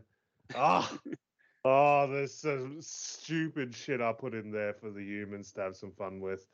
Um, yeah, so that's my big announcement. Uh, bonus, uh, one-off episode of Fugs, and if this goes down well, I've got some other ideas for some one-offs we can do in the future. like, ma- mainly like, hey, the the fucking invasion. Let's have a go at doing it right. Yeah, because I have been teasing that a fair bit Yeah. before like- we sort of uh, went on light duties. Yeah, yeah. Like, oh, what if we booked the invasion? What if we? Oh, there's so many things. Oh, I, I want to do that now. Yeah, rebook the NW, rebook the NWO's demise. Rebook fucking TNA in 2010 when Hogan and Bischoff came in. Oh, okay. yeah, I, I'd actually like to do it because that January 4th episode when they arrive, yeah, there's so many other people who arrive, and that roster before is so stacked. yeah, The first one that comes to mind is Val Venis turns up and the Nasty Boys. yeah, yeah, I'm like, that's not great, yeah. but you know, it's character development you can do. And say if we did a rebooking the invasion thing, I would say we have to like the people available are the same people that were used in the invasion. So we can't just go Ooh, so Sting, NWO. yeah, so we can't just be like, all right, we're bringing in Goldberg, Sting, and the NWO. We're we gotta try to rebook it, make it sound more interesting with the same, uh, with the same handcuffs that the WWF had at the time. so don't book Booker T like shit is basically what you're saying from the get. Yeah, or you know, maybe if you're bringing in DDP, who was like the most beloved baby face, underdog, average, like working man sort of guy in WCW, don't bring him in as a creepy, perverted stalker. Sarah. yeah, Uh, I mean, like if you're bringing in WCW's guy that they call the People's Champ, why aren't you booking him with The Rock for fuck's sake? yeah, and if you want The Rock to keep the People's Champ name, why don't you have a People's Champ match? Yeah, put the People's Championship on a pole. Journey Bagwell on a pole. Oh my! I, I ooh, mean, I gotta techni- write that down. technically, you would have access to Buff Bagwell because he was initially involved in the invasion before he got fired for having a stinker. What did he get fired for? Was it that WCW match on Raw? Yeah, there was also like some backstage problems, oh, but, Oh, okay. but it was also that match sucked. That match was all right. It's just yeah. Just you booked it in front of the wrong crowd. Should have waited a week when they were in Georgia. Yeah, wasn't that Yeah. like where the hell was that? It was like some obscure town Tacoma, Tacoma, Washington. Washington. Yep. Yeah, it's northwest. It's nowhere near WCW territory. Yeah. Uh, Yep. Yeah, yeah. The the whole invasion we could do as like a one-off series as a three-parter. Book the Yeah. start of your invasion, the invasion pay-per-view, and the follow-up from the pay-per-view. That'd be a Yeah, good, or, or good your little blow off series. Yeah. Yeah. Yeah. uh, Um, that'd that'd be fun. Um, I've got a million ideas. Like, like yeah, like how how would you rebook the beginning of AEW? Fuck. with the same roster. Yeah, Oh, because I think there's hard. there are mistakes they made. There definitely are mistakes they made. Uh, one of the biggest ones is coming into the start of their promotion. Their biggest babyface was probably Cody Rhodes, and which is ridiculous to say in hindsight, but it was because he was Yeah. the guy that got all the credit for All In, even if it wasn't just him. Um, and one of the first things they do is keep him out of the world title picture, which is probably one of the biggest mistakes they made. Yeah, yeah, it's true. Yeah. I- Uh, the Dark Order. Fuck. Year one Dark Order. Ugh. Yuck. Year four, Dark Order. Oh, Yeah. Um, um, yeah. is- oh, I've got a million ideas, but we'll get there one day. We've got to focus on this thing. WWE versus AEW coming to your earbuds very soon, humans. It's gonna be, it's gonna be emotional. let's do this. Okay. Um, where can the good humans find you? At Fruities Alex, Instagram, Twitter. You can find us at Wrestle Style with an AUS. Also check out at Sit underscore pod. Give that another plug. You can find Chris at I'm Chris Hunter on Twitter. Come tell me why Impact deserves to have owls on their belt instead of eagles. I, I don't get it. Fucking Anthem owl, you piece of shit. Anyhow, fuck this owl. oh, Remember when that was the biggest thing associated with Impact five years ago? yeah, because of the broken Hardys. Yeah. Oh, we didn't they- even touch on Jeff, but Jeff, get better, please. Yeah, yeah, it's Yeah. sad. but, uh, yeah, it's sad, but you know, he was supposed to be in that um tag team match, the Hardys against Jurassic Yeah. Express. yeah. I'd Yeah. say there was a good chance that they probably would have won it. Given that the Young Bucks won, I think that's where they were going to go. Yeah. They still went with the um, Jurassic Express breakup, and they were like, "Well, fuck, who do we put the belts on? Uh, Bucks." Why not Yeah. though? Because the Bucks should drop it to FTR. Yeah, just drape them in all the gold. Triple A, yeah. Ring of Honor. Uh, Uh, we also didn't touch on. We also didn't touch on it, but Dax Harwood versus Will Ospreay from Dynamite was fucking incredible. fuck yes, get that in my veins. Yeah, that was great. Dax Harwood's like slowly, like subtly having like one of the best years in wrestling out of anyone. Yeah. Like he's um, so good. Um, this show's over though. Yeah. So uh, if anyone's a Patreon of the Up Next guys, go listen to the Up Yours where I talked uh, NXT Melbourne because in that match, the revival have been together at that point maybe a year and a half, and you can see him pulling out the like the Arn Anderson brainbuster, the um Tully slingshot uh, DDT, and it's all this stuff before these guys get to AEW to work with these two legends. yeah, yeah, it's so cool, man. Okay, uh, you can go listen to the Wrestling Aus Style archive for free on SoundCloud, Google Podcasts, Podbean, Spotify, Stitcher, TuneIn, um, or using the RSS feed found in your show notes below, including your podcast of choice, including Apple. Nothing left to say but good day, and we'll speak to you next time.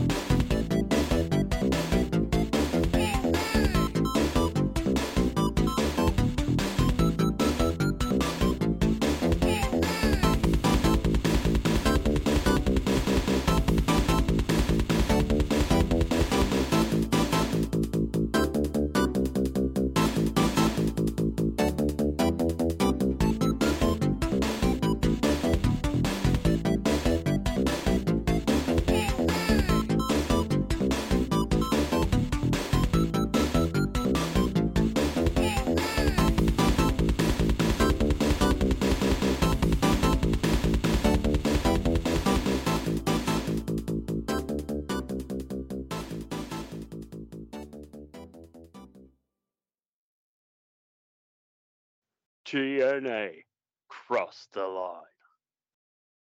Cross the line. My favorite memory of Joker Sting is when he's in the office and Bischoff's there and he opens the, the cage and the crow just lands bird. on Bischoff's laptop. Oh he's just like- What the fuck's going on? Oh man.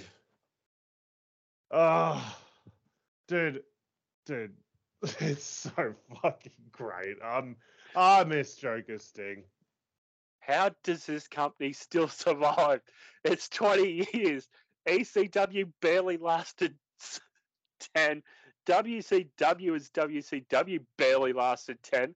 What the Yeah. fuck, TNA? Yeah, yeah. How is Impact still a thing? It's just Like, te- you can barely even say Ring of Honor is still a thing. Impact outlived Ring of Honor. What the fuck? Like, yeah, what the fuck, man? uh, it's my world, my world, now, now, now. Oh, yeah. Best TNA memory of Jeff Jarrett. Double J, double M-A. Oh, double J, double M-A is great. There's that one episode in like early, like first year TNA where – he's cutting a promo on a midget and a midget pulls a gun on him. Yeah, that's uh, apparently cut from the uh, archives, but it still found its way on uh, Yeah, oh, you can like still find it. out. And stuff. Yeah, yeah, I think it's um. Oh, isn't name. it Puppet? Puppet? That's it. Puppet, the Psycho Dwarf. Yeah. How do I remember this stuff of TNA? Yeah, there- I can't also- remember what I had for breakfast two days ago. And you know, Goldilocks, who showed up on the pay per view this weekend, there was an infamous segment of Goldilocks backstage in first year TNA, and she walks past a trash can, and Puppet the Psycho Dwarf's jacking off in a trash can. Where was Puppet's cameo in all this? Oh man, I would have loved. I, I still want to see Puppet versus Swoggle. It needs to happen. GCW. Yeah, Puppet versus Swoggle. Maybe throw another little person wrestler in there. What's Adam Cole up to?